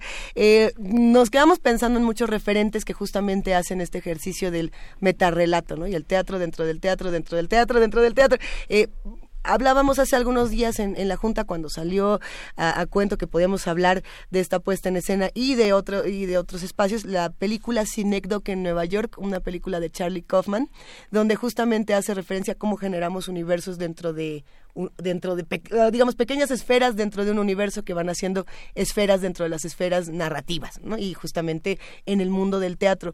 Eh, ¿Qué pasa cuando ustedes presentan una obra como esta? Porque lo que muchas veces se discute es el, el momento del teatro es uno. Es único, no se va a repetir. La siguiente función no va a ser igual. No es como poner una película y, verlo una y otra vez. Eh, pero aquí hay, hay espacio para el error, para la improvisación. ¿Para qué dentro de un ensayo? Porque realmente el espectador tiene como muchas posibilidades, ¿no? No sabe bien a bien cómo tendría que ser una obra como esta. ¿Cómo, cómo les ha ido con esa parte? Pues sí, sí hay, espa- hay espacio para el error. Fíjate que una de las experiencias interesantes que nos contaron. A ver, sí, son sí, sí. las personas que tuvieron la oportunidad de ir a ver el verdadero ensayo técnico del ensayo técnico. es Es que que se es eso. encontraban Claro. completamente confundidas, o sea, no podían entender en qué momento cuando sí decíamos es. corte estábamos cortando los directores reales o era parte de la obra que estaban viendo. No- Nos pasó con los mismos, perdón que te interrumpa, Ana, con los mismos creativos, el diseñador de, de sonido y músico de la eh, Cristóbal Marján, Ajá. de repente pues él presentaba, hacía, su- hizo su música original, hizo sus tracks sonoros, Claro. pero de repente deja de ir un par de semanas, ¿no? Y, y- y no ve la obra. Y en el día del ensayo técnico, del ensayo técnico de la obra que se llama el ensayo técnico, este, porque el ensayo en realidad se debería llamar el ensayo técnico, solo que es muy largo, ¿no? Eh, de repente cortamos, no sé qué, no, no, no, esto está horrible, ¿no? El director dice un texto así como, no, esto no está funcionando y Cristóbal Marján, Angustiadísimo. angustiado de, ¿cómo que, perdón, no, ¿por qué, qué pasó? No, y dice, no, así es la obra. Y es que el tono es realmente ese, es un tono sumamente naturalista, en ese sentido. Los personajes Wow. se llaman como nosotros. Mm. Entonces, de pronto Antonio, que es el director real de la obra, pero también es el actor que hace al director de la obra, es el que dice, corte, esto no me gusta, y todo mundo de pronto auxilio, ¿no? Oye, ¿y por qué en la UNAM? ¿Por qué en la UNAM y no, digamos, una obra que tiene como esta, esta potencia de presentarse para un público muy pues muy amplio, no no necesariamente universitario ni, ni Yo te por- voy a contestar ¿Por qué eso. hacerlo en la UNAM? ¿Por qué la UNAM? Bueno. varias cosas. Uno, ciertamente no es, y no ha sido nuestra compañía nunca una compañía que esté interesada en el teatro comercial. Y no, no porque no nos parezca bueno, sino porque no lo sabemos hacer. No, no sabemos cómo abordarlo y no creemos que este producto en sí, aunque pareciera ser una obra que podría tener ese potencial, es en sí comercial, que- porque habla mucho más allá de eso, va a la parte humana, más allá de la comedia, más allá de la diversión, aborda la, la parte humana y la parte de las pasiones humanas. Eh, porque no quisimos concesionar absolutamente nada para volver nuestra obra comercial. Es- creo que están los que tienen que estar, los actores que tienen que estar en el elenco, los creativos que tienen que estar en el elenco. Y el, el teatro comercial de origen tiene que tener ciertas concesiones para lograr su objetivo, que es ser comercial en ese de- sentido, de ¿no? Que es, es lo importante del teatro comercial es vender, lo cual está muy bien. Y entonces, si haces teatro comercial y no logras vender masivamente, pues estás haciendo mal teatro comercial. Claro. Entonces creo que haríamos un mal teatro comercial. Y por otro lado, sabe? ¿Quién sabe? ¿quién sabe? Por otro lado, la obra para hacer, en el ámbito cultural es una obra muy cara. Somos 13 actores Sí. en escena. Entonces es una obra que se hace con el apoyo de la UNAM, parte es producción de la UNAM y parte es producción de nuestra compañía, parte es eh, el apoyo del EFI Artes, eh, que es el apoyo más grande, y sin esos apoyos y la infraestructura que tiene la UNAM en la parte de difusión y en la parte de los técnicos. O sea, es una obra que costaría millones, millones, millones, que nosotros para llevarla a un Claro. teatro comercial no podríamos El simple hecho de los auriculares que damos al principio Eso. es encareci- Eso multiplicado. Tenemos un aforo de setenta y tantas personas, casi 80 personas. Ok. Imagínate que necesitáramos Si mil necesitáramos- auriculares. 500 auriculares. saldría- Pero 200, aún así sí, el ¿no? foro Sor Juana pues se presta bastante, ¿no? El foro Sor Sor Juana, no sé si ustedes lo piensan para un foro pequeño e íntimo, ¿no? Eh, por- pues porque la misma temática es meterte con bisturí tal vez o hurgar un poco en lo que está pasando tras bambalinas y en lo que pasa en el ensayo. ¿Y, y ustedes lo pensaron para un foro más pequeño, de estas dimensiones más íntimas? Siempre lo pensamos ¿O para el? Sor Juana, fue Mm. como la opción que se abrió y utilizamos y tratamos de utilizar el foro por todos lados. Ajá. ¿no? O Que sea, se presta, tú de pronto, también, ¿no? y es una obra que funciona en, en simultaneidad, como un ensayo técnico. Mientras están ensayando unos acá, pistas, bueno, ajá, estás- ahí están los otros allá, a lo mejor unos viendo el ensayo, y por el otro lado están unos platicando. Y entonces usamos todos los espacios posibles que tiene los tres pisos del Sí. Sor Juana, que es padrísimo, para poder estar en todos lados. Y es El mismo foro se vuelve una suerte de personaje, ¿no? Claro, Dentro sí. de está la puesta en completamente utilizado. Y termina por ser una lección. Muchos amigos músicos se quejan de que en la crítica teatral, en los comentarios que hacen los periodistas, nunca hablan de su trabajo cuando hacen música original, cuando trabajan. Es un- en el cine estamos muy acostumbrados a ver eh, en las premiaciones más comerciales que, que, este, que se dan en Hollywood, este guion, eh, escenografía, sonido, iluminación, este, investigación. Pero en el teatro no, digamos, siempre hay una, hay una injusticia con la, con todo el proceso que es muy rico y que a veces una- un trabajo de iluminación o un buen trabajo de escena o un buen trabajo de coreografía le da mucho al dramaturgo, le da mucho al director eh, sobre sus propias pro- ideas, ¿no? Sí, esto es algo súper interesante que estás diciendo.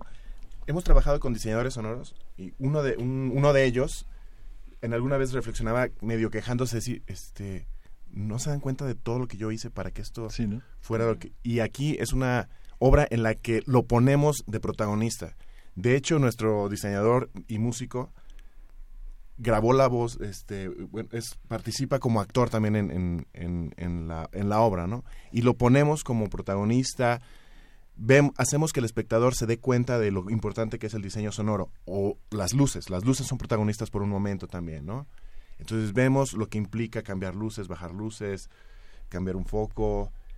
eh, como que tratamos de diseccionar todos y cada uno de los de los implicados en hacer eh, esta experiencia, ¿no? El que el que está barriendo el escenario, el que está este, dándole los últimos toques a la escenografía, ¿no? Claro, y, y dirían que por el contrario tal vez una obra una obra funciona cuando todos estos elementos están integrados y no te das necesariamente cuenta de la preeminencia de uno o prominencia de uno sobre otro Claro. O sea, en, en contraparte no Sí, idealmente una buena obra de teatro no estás viendo el trazo del director claramente. El trazo, ¿no? ajá, o sí. estás escuchando, o sea, todo está integrado en un producto final que, que, que tiene un resultado en el espectador.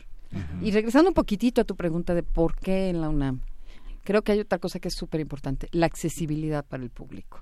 ¿No? ¿En qué teatro comercial el público puede ir los jueves y pagar 30 pesos? Exactamente, exactamente. O sea, No, es- es- o ir los otros días y pagar o ir los 150. otros días y pagar 150 Que pesos. sigue siendo... Es, es Y los sábados a las 12 del día, digo, como Y los como sábados a las Londres 12 o de los días Sí. y de pronto y si van cuatro creo que les esas 50 pesos y para nosotros es bien importante este público porque desmitificar esta idea de que ir al teatro uno es algo muy caro o es algo muy engorroso que tienes que hacer muchos planes o que te tienes que vestir de cierta forma y organizarte para ir a cenar para el teatro no el teatro es parte de nuestra vida y, y es ¿qué hago hoy en la noche? voy al teatro Leyendo algunas de las preguntas que nos hacen los que están del otro lado, eh, por aquí eh, estoy buscando el comentario, preguntaban justamente qué era lo que se estaba ensayando. Ah, ¿Cuál es, ¿Cuál es la obra dentro de la obra?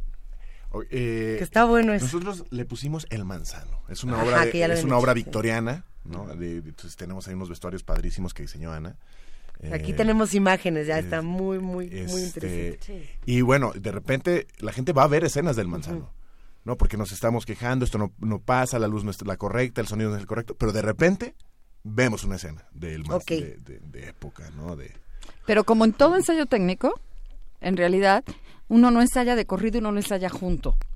Entonces, los ensayos técnicos son así. Ensayas una escena, la otra que ya la tienes o que no tiene un cambio de luces, no se ensaya y se brinca. o te come el tiempo, entonces vamos a otra escena. La Entonces, escena que sigue ya la tenemos muy ensayada. Cualquier persona que ve un ensayo técnico en realidad no va a ver la obra.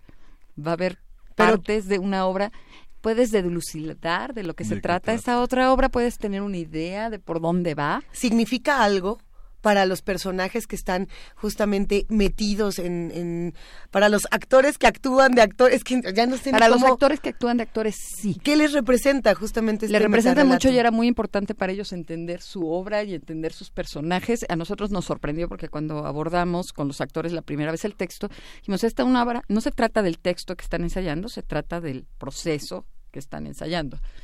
Y, y los actores traían la obra... Se obsesionaron. Sí, con- necesito con- mi motivación, manos. o sea, la traían con- clarísima. Con cinco escenas del manzano, ¿no? Que existen realmente, que no es la obra completa. Ajá. Los actores se crearon toda la, la ficción, los antecedentes, sacaron conclusiones, se esforzaron por entender sus personajes del- dentro de la obra El Manzano. Y hacían muchísimo sentido, déjenme decir. Y cuando ensayábamos, queríamos que la ensayaran como esas partes como si sea, fuera en serio, ¿no? Como Pero si, fuera- yo quito el manzano, lo, lo, lo saco de la obra y pongo sueño de una noche de verano, ¿funciona igual? perfecto. Claro que funcionaría igual. Ok. Oye, eh, tú has sido una actriz reconocida, una actriz que ha tenido premios y que ha ha atravesado el cine. En el teatro también y en el cine eh, los grandes directores se han puesto a actuar y los grandes actores se han puesto a dirigir, ¿no? Encerrarte, digamos, en vez de cuidar tu imagen como actriz y encerrarte en la sombra tras traducir una obra, escribir y a dirigir, eh, ¿qué significa en una compañía que cumple 20 años, 20 años haciendo lo que aman, comprometidos con algo que es tan difícil hacer, que es teatro en México? Pues mira, eh, esta cuestión de dirigir, eh, mi carrera de actriz nació a la par de mi carrera de productora. O sea, fue una idea muy clara que quería producir el teatro que yo quería hacer con la gente que quería hacer y, hablar de lo que quería hablar. Entonces eso nació a la par y ha sido muy natural y algo que puedo tener separado con mucha claridad. La idea de dirigir fue, es, es relativamente reciente, bueno, tiene unos 10 años, un poco, que surgió a partir, no es tan reciente, ¿verdad?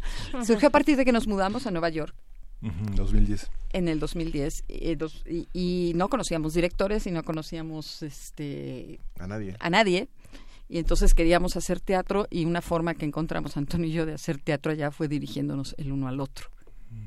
Entonces ahí fue como mi, mi primera experiencia con la dirección. Antonio ya había tenido un par de experiencias más con la dirección y, y de pronto me di cuenta que, que es posible, ¿no? Y que es como otra parte, eh, que finalmente cuando eres una persona de teatro tienes muchas partes adentro, que es crear el teatro. ¿no? Y que no es tan, tan complicado. Un poco más complicado actuar y dirigir al mismo tiempo, un poco mm, esquizofrénico y enloquecido, porque tienes que crear dos cosas. El actor no se ve a sí mismo. Cuando estás actuando no te ves, ni ves a los demás. O sea, estás. Y cuando eres director, tu trabajo es ver. Entonces, es, esa esquizofrenia en el escenario de ver y actuar es, es complicada. Afortunadamente, en una obra como esta, tengo a Antonio para que me vea y también para que me diga, deja de ver y ponte a actuar, ¿no? Y Sí, llega un que momento vale. en que yo le pedí a Ana, ya deja, deja de tomar notas durante el ensayo y ya, ¿no? No te Es preocupes. tiempo. Aplica, no te preocupes, confía en lo que hemos estado haciendo y vas. Es la ventaja de es que somos dos. Entonces él- ella me puede ver a mí, yo lo puedo ver a ella. De repente cuando estamos los dos, pues nos ve Dios o no sé quién, pero ahí es. Dicen, dicen, nos, muda- nos mudamos a Nueva York y no conocíamos a nadie. ¿Qué- A nadie de qué- nadie, de qué- nada. ¿Qué le pide una compañía que tiene 20 años haciendo las cosas por sí mismos a un gobierno que pone ahora en cuestión el, te- el tema del FONCA y el tema de los apoyos y el tema de las coinversiones? ¿Qué, qué, qué, qué le piden? ¿Qué le piden, a, ¿Qué le piden al Estado? A la UNAM, digamos, eh, ya le pidieron su comprensión en el sentido en que tiene una capacidad de producir y que es una gran inversión para los estudiantes, para los académicos, para la gente que hace teatro. Tiene una universidad del teatro, ¿no? Pero, ¿qué le piden al Estado mexicano? Creo que habría que entender la importancia del arte eh, en la en, lo humano. O sea, eh, creo que somos estamos pegados con el arte. Es parte de ser un ser humano ser arte. No puede existir el hombre completo sin el arte. Y creo que de pronto pensamos que el arte es una cosa superficial o un lujo en la vida de los seres humanos. Y en realidad no lo es, porque es lo que alimenta el espíritu. Y, y en las guerras se ha entendido muy bien este asunto de alimentar el espíritu. Digo, incluso los grandes este, villanos de la historia, Hitler, ¿no? Alimentaba a sus tropas a partir del arte, ¿no? Para que su espíritu estuviera bien. Entonces creo que eso es algo muy importante entender, que es un alimento para el espíritu y que un pueblo que no es alimentado por el arte se vuelve un pueblo miserable emocionalmente, ¿no? y espiritualmente. Entonces creo que eso es como muy importante, no, no separar, no de pronto pensar que es un lujo o que es algo superfluo. ¿No? La diversión es en el sentido propio de la palabra diversión, de diversificar nuestra mente de nuestros problemas y podernos sentar un rato a vernos reflejados en una historia, simplemente porque somos. Creo que es parte de la salud mental de cualquier pueblo. Con esa reflexión nos podemos quedar para ir cerrando eh, esta conversación. Hay algunas preguntas todavía por aquí, como ¿dónde, cuándo, cómo, dó- a qué hora, qué, para qué? Si pueden ir niños de cinco años, nos pregunta Baito Gogo. Creo que no, niños de cinco años, no lo yo, sé. yo diría no de sé. 10 años en adelante, sobre todo porque se van a aburrir, yo creo, ¿no? Y bueno, hay un, un par, un par de, de- de escenas que podrían ser no apropiadas para un niño de 5 años. Eh, pero es real- en realidad es una obra mu- Violentas, gritonas, desnudas. eh, Hace un rato nos hablaron coquetas, de celos, celosas. ejemplo, no sé qué tan... co- coquetas y altisonantes. Un par- un par de ¿no? palabras Pero- pero altisonantes. es bastante familiar la obra, la verdad. Pero es una obra larga, es una obra Así de es. dos horas y 15 minutos. Denos un que no está hecha para niños, ¿no? Eh, Visualmente es entretenida, auditivamente es entretenida, pero no sé la capacidad de concentración de un niño de 5 años durante dos horas y cuarto, si sea la adecuada. Yo creo que de 10, 11 años en adelante ya está. Pues, ¿cómo le hacemos? ¿Dónde nos vemos? Foro Sor Juana, cuéntenoslo todo. Jueves y viernes a las 7 horas, sábados a las 12 y a las 7 y domingos a las 6 en el Foro Sor Juana Inés de la Cruz del Centro Cultural Universitario en la UNAM. Hasta el 14 de abril solamente nos queda este fin de semana y tres fines de semana más. Compren sus boletos porque se agotan. Se agotan los boletos, Sí. cómprelos con anticipación. Si quieren ir el jueves de 30 pesos, hay que llegarse a formar a las 4 de la ¿Y tarde. el sábado a las 12? El sábado a las 12 del día estamos dando una función. También. También. Excelente. Que también se ha llenado muy afortunadamente.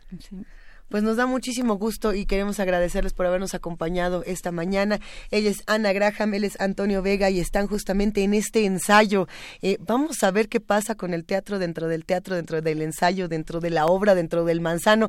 De verdad qué divertida conversación y qué profunda esta reflexión que se hace finalmente de lo que el teatro tendría que ser para nuestro país. Muchísimas gracias. Muchas Gracias a gracias a ustedes. ustedes. Nos vamos con Con algo de música. música, una eh, pues, ¿Complacencia? Pues complacencia para Julián Gómez, Can Dance of Miro.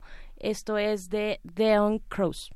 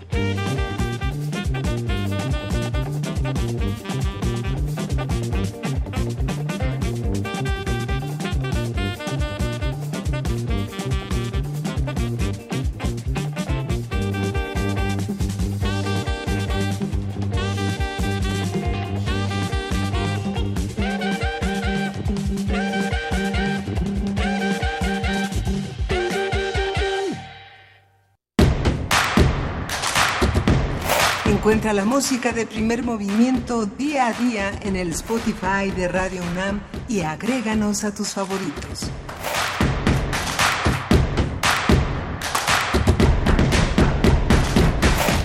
Y si usted quiere ir precisamente a la obra, eh, a esta puesta en escena o este ensayo eh, que, que proponen Ana Graham y, y Antonio Vega, pueden hacerlo con nosotros, querida Berenice Camacho. Pueden hacerlo con nosotros. Esto, eh, pues una invitación para el día de mañana, para la obra de mañana, 23, sábado 23 de marzo, a- en el horario de las 7 de la noche. Tienen que estar 40 minutos antes, no lo, no lo olviden, por favor, porque ya nos advirtieron, se llena, llega muchísima gente, 40 minutos antes, eh, ahí en el Centro Cultural Universitario, en el Foro Sor Juana Inés de la Cruz, y pues se van a ir tres pases dobles. Así es, se van tres pases dobles a los primeros tres que nos llamen al 55 36 43 39, va de nuevo, 55 36 43 39 y que pues nos platiquen un poco, a ver si se puede, ¿se puede pregunta? Una obra, una obra, y las dijo Miguel Ángel Quemain durante la entrevista, que justamente haga relación al teatro dentro del teatro o al ejercicio de cómo se ven eh, los mismos actores, los directores y los, los que se dedican al, al mundo teatral eh, dentro, de, dentro de una puesta en escena. Por ahí ya se dieron varios nombres. ¿Puedes dar una, una pista, Miguel Ángel? Pista, Sí, sí, pista. este, Hay Polanski, Truffaut, Berman, ahí pueden buscar, Woody Allen. Woody Allen también. hay muchos, hay muchos. Repetimos la pregunta. Todo, una obra, solo una, la que gusten que tenga que ver con el teatro dentro del teatro. Con ver, eso. ¿Una obra teatral o cinematográfica?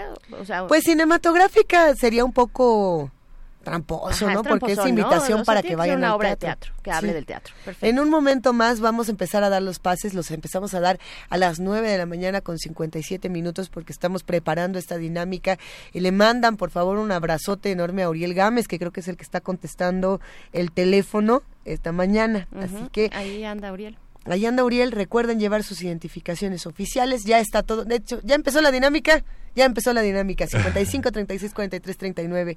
Mientras ustedes nos llaman y nosotros regresamos para contarles quiénes son los ganadores del ensayo y también quiénes son los ganadores del ensamble de arpas, que se quedó esa duda. Bueno, vamos a escuchar una taxidermia a, con- a continuación. Taxidermia de Colmillos y Garras es una producción que tiene Radio UNAM ya desde hace algunos años, eh, con los guiones de Damaris Vera, a quien le mandamos un gran abrazo. Y bueno, vamos a escuchar. ¿Cuál nos tocará escuchar, Frida Nos toca Saldívar, escuchar productora? Hidra de. Ay, ay, ay, ay. Están bajo la cama. Son esa sensación de que alguien te mira. Los ojos que brillan en la oscuridad. Criaturas de la noche, dueños de las pesadillas. Radio UNAM presenta Taxidermia de colmillos y garras.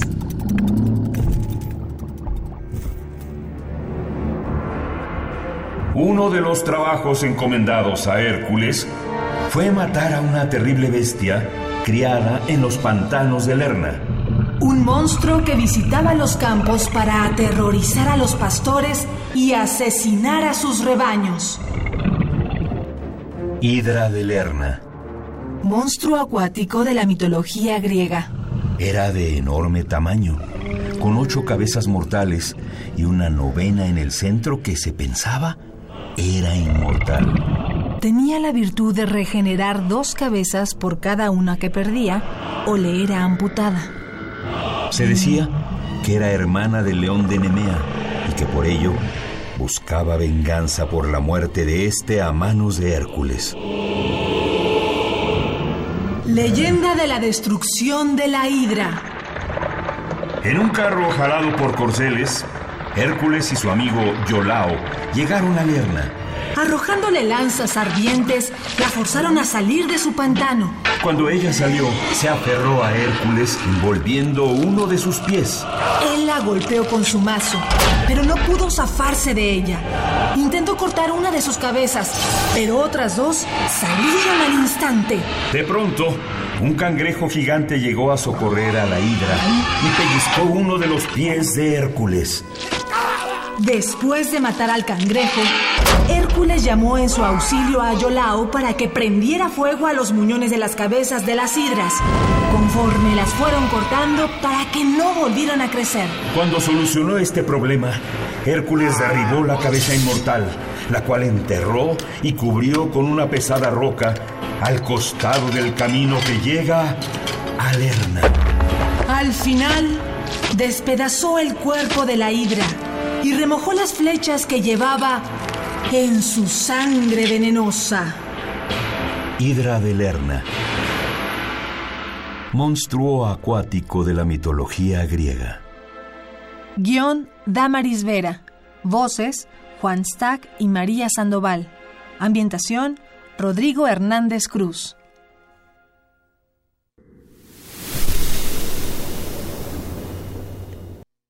Ya casi nos vamos. ¿Ya? Ya, casi nos vamos. No nos Estamos queremos a punto, ir. pero Tenemos queremos ganadores. Queremos, exacto, queremos decirles los nombres, compartirles los nombres de aquellos que se van a ir a escuchar este ensamble de arpas, este ensamble, ensamble musas. Y pues bueno, los afortunados son Edgar Larios Velázquez y Oralia Estrada Vite. Ellos son los dos pases dobles que se fueron a las 7 de la mañana. Los Sí. pases que tenemos para eh, el día de mañana para la obra de teatro El Ensayo, esta puesta en escena de Ana Graham, todavía se están dando por teléfono. Se están porque gestionando. Están, en el quién vive de no, pero es que esta obra sí, esta obra no, y esta hablaba de teatro y esta tal. Sí. Bueno, pues con eso ya nos vamos despidiendo. Sí. Al parecer ya están. Ya ¿Ya, tienes, Uriel, a los ganadores? Hay que decir que lleguen que, échenle un ojo a TV UNAM. Hoy, es, hoy se presenta Malitzin, Mm. que es algo que hemos hablado a lo largo de varias, eh, con Gisela Fambobeser, con Alfredo Ávila. Vale la mucho ver esta temporada de TV UNAM de documentales y regresan muchos programas, entre ellos La Hora Elástica, donde nuestra Ándale. Luisa Iglesias participa y que, bueno, vale la pena echarle un ojo a TV UNAM en estas nuevas temporadas. Es que ya se anunció todo lo nuevo que hay en TV UNAM Sí, con la llegada del, del nuevo director. ¿no? Va a estar bueno. Vamos Sí, a ver qué tal se pone. Ya nos escucharemos eh, la próxima semana para seguirles contando de Radio UNAM, de TV UNAM, por supuesto los ganadores del ensayo que son tres pases dobles. Por aquí tenemos a Marcos García, a César Villanueva y a Roselo Casola, son los que se llevan estos tres pases. Y bueno, hacer la invitación también para aquellos que dijeron que la, la sonorización del radioteatro del día de hoy les había gustado mucho estos efectos de Roald Dahl. El domingo, ay, si bien autocomercial, no importa. A ver, a ver, El domingo Gabinete de Curiosidades va a estar hablando del Teremin y la experimentación que hace eh, Clara Rockmore, esta mujer de Lituania que está bien chida. Nada más lo dejo así porque toma, por ejemplo, Estrellita de Manuel M. Ponce y la toca con Teremin. Y toma Ave María y lo hace con Teremin y muchas cosas. Y ya nos vamos, nos escuchamos la próxima semana. Gracias a todos por hacer comunidad con nosotros. Gracias, esto fue Primer Movimiento. El mundo desde la universidad. Radio UNAM presentó Primer Movimiento. El mundo desde la universidad.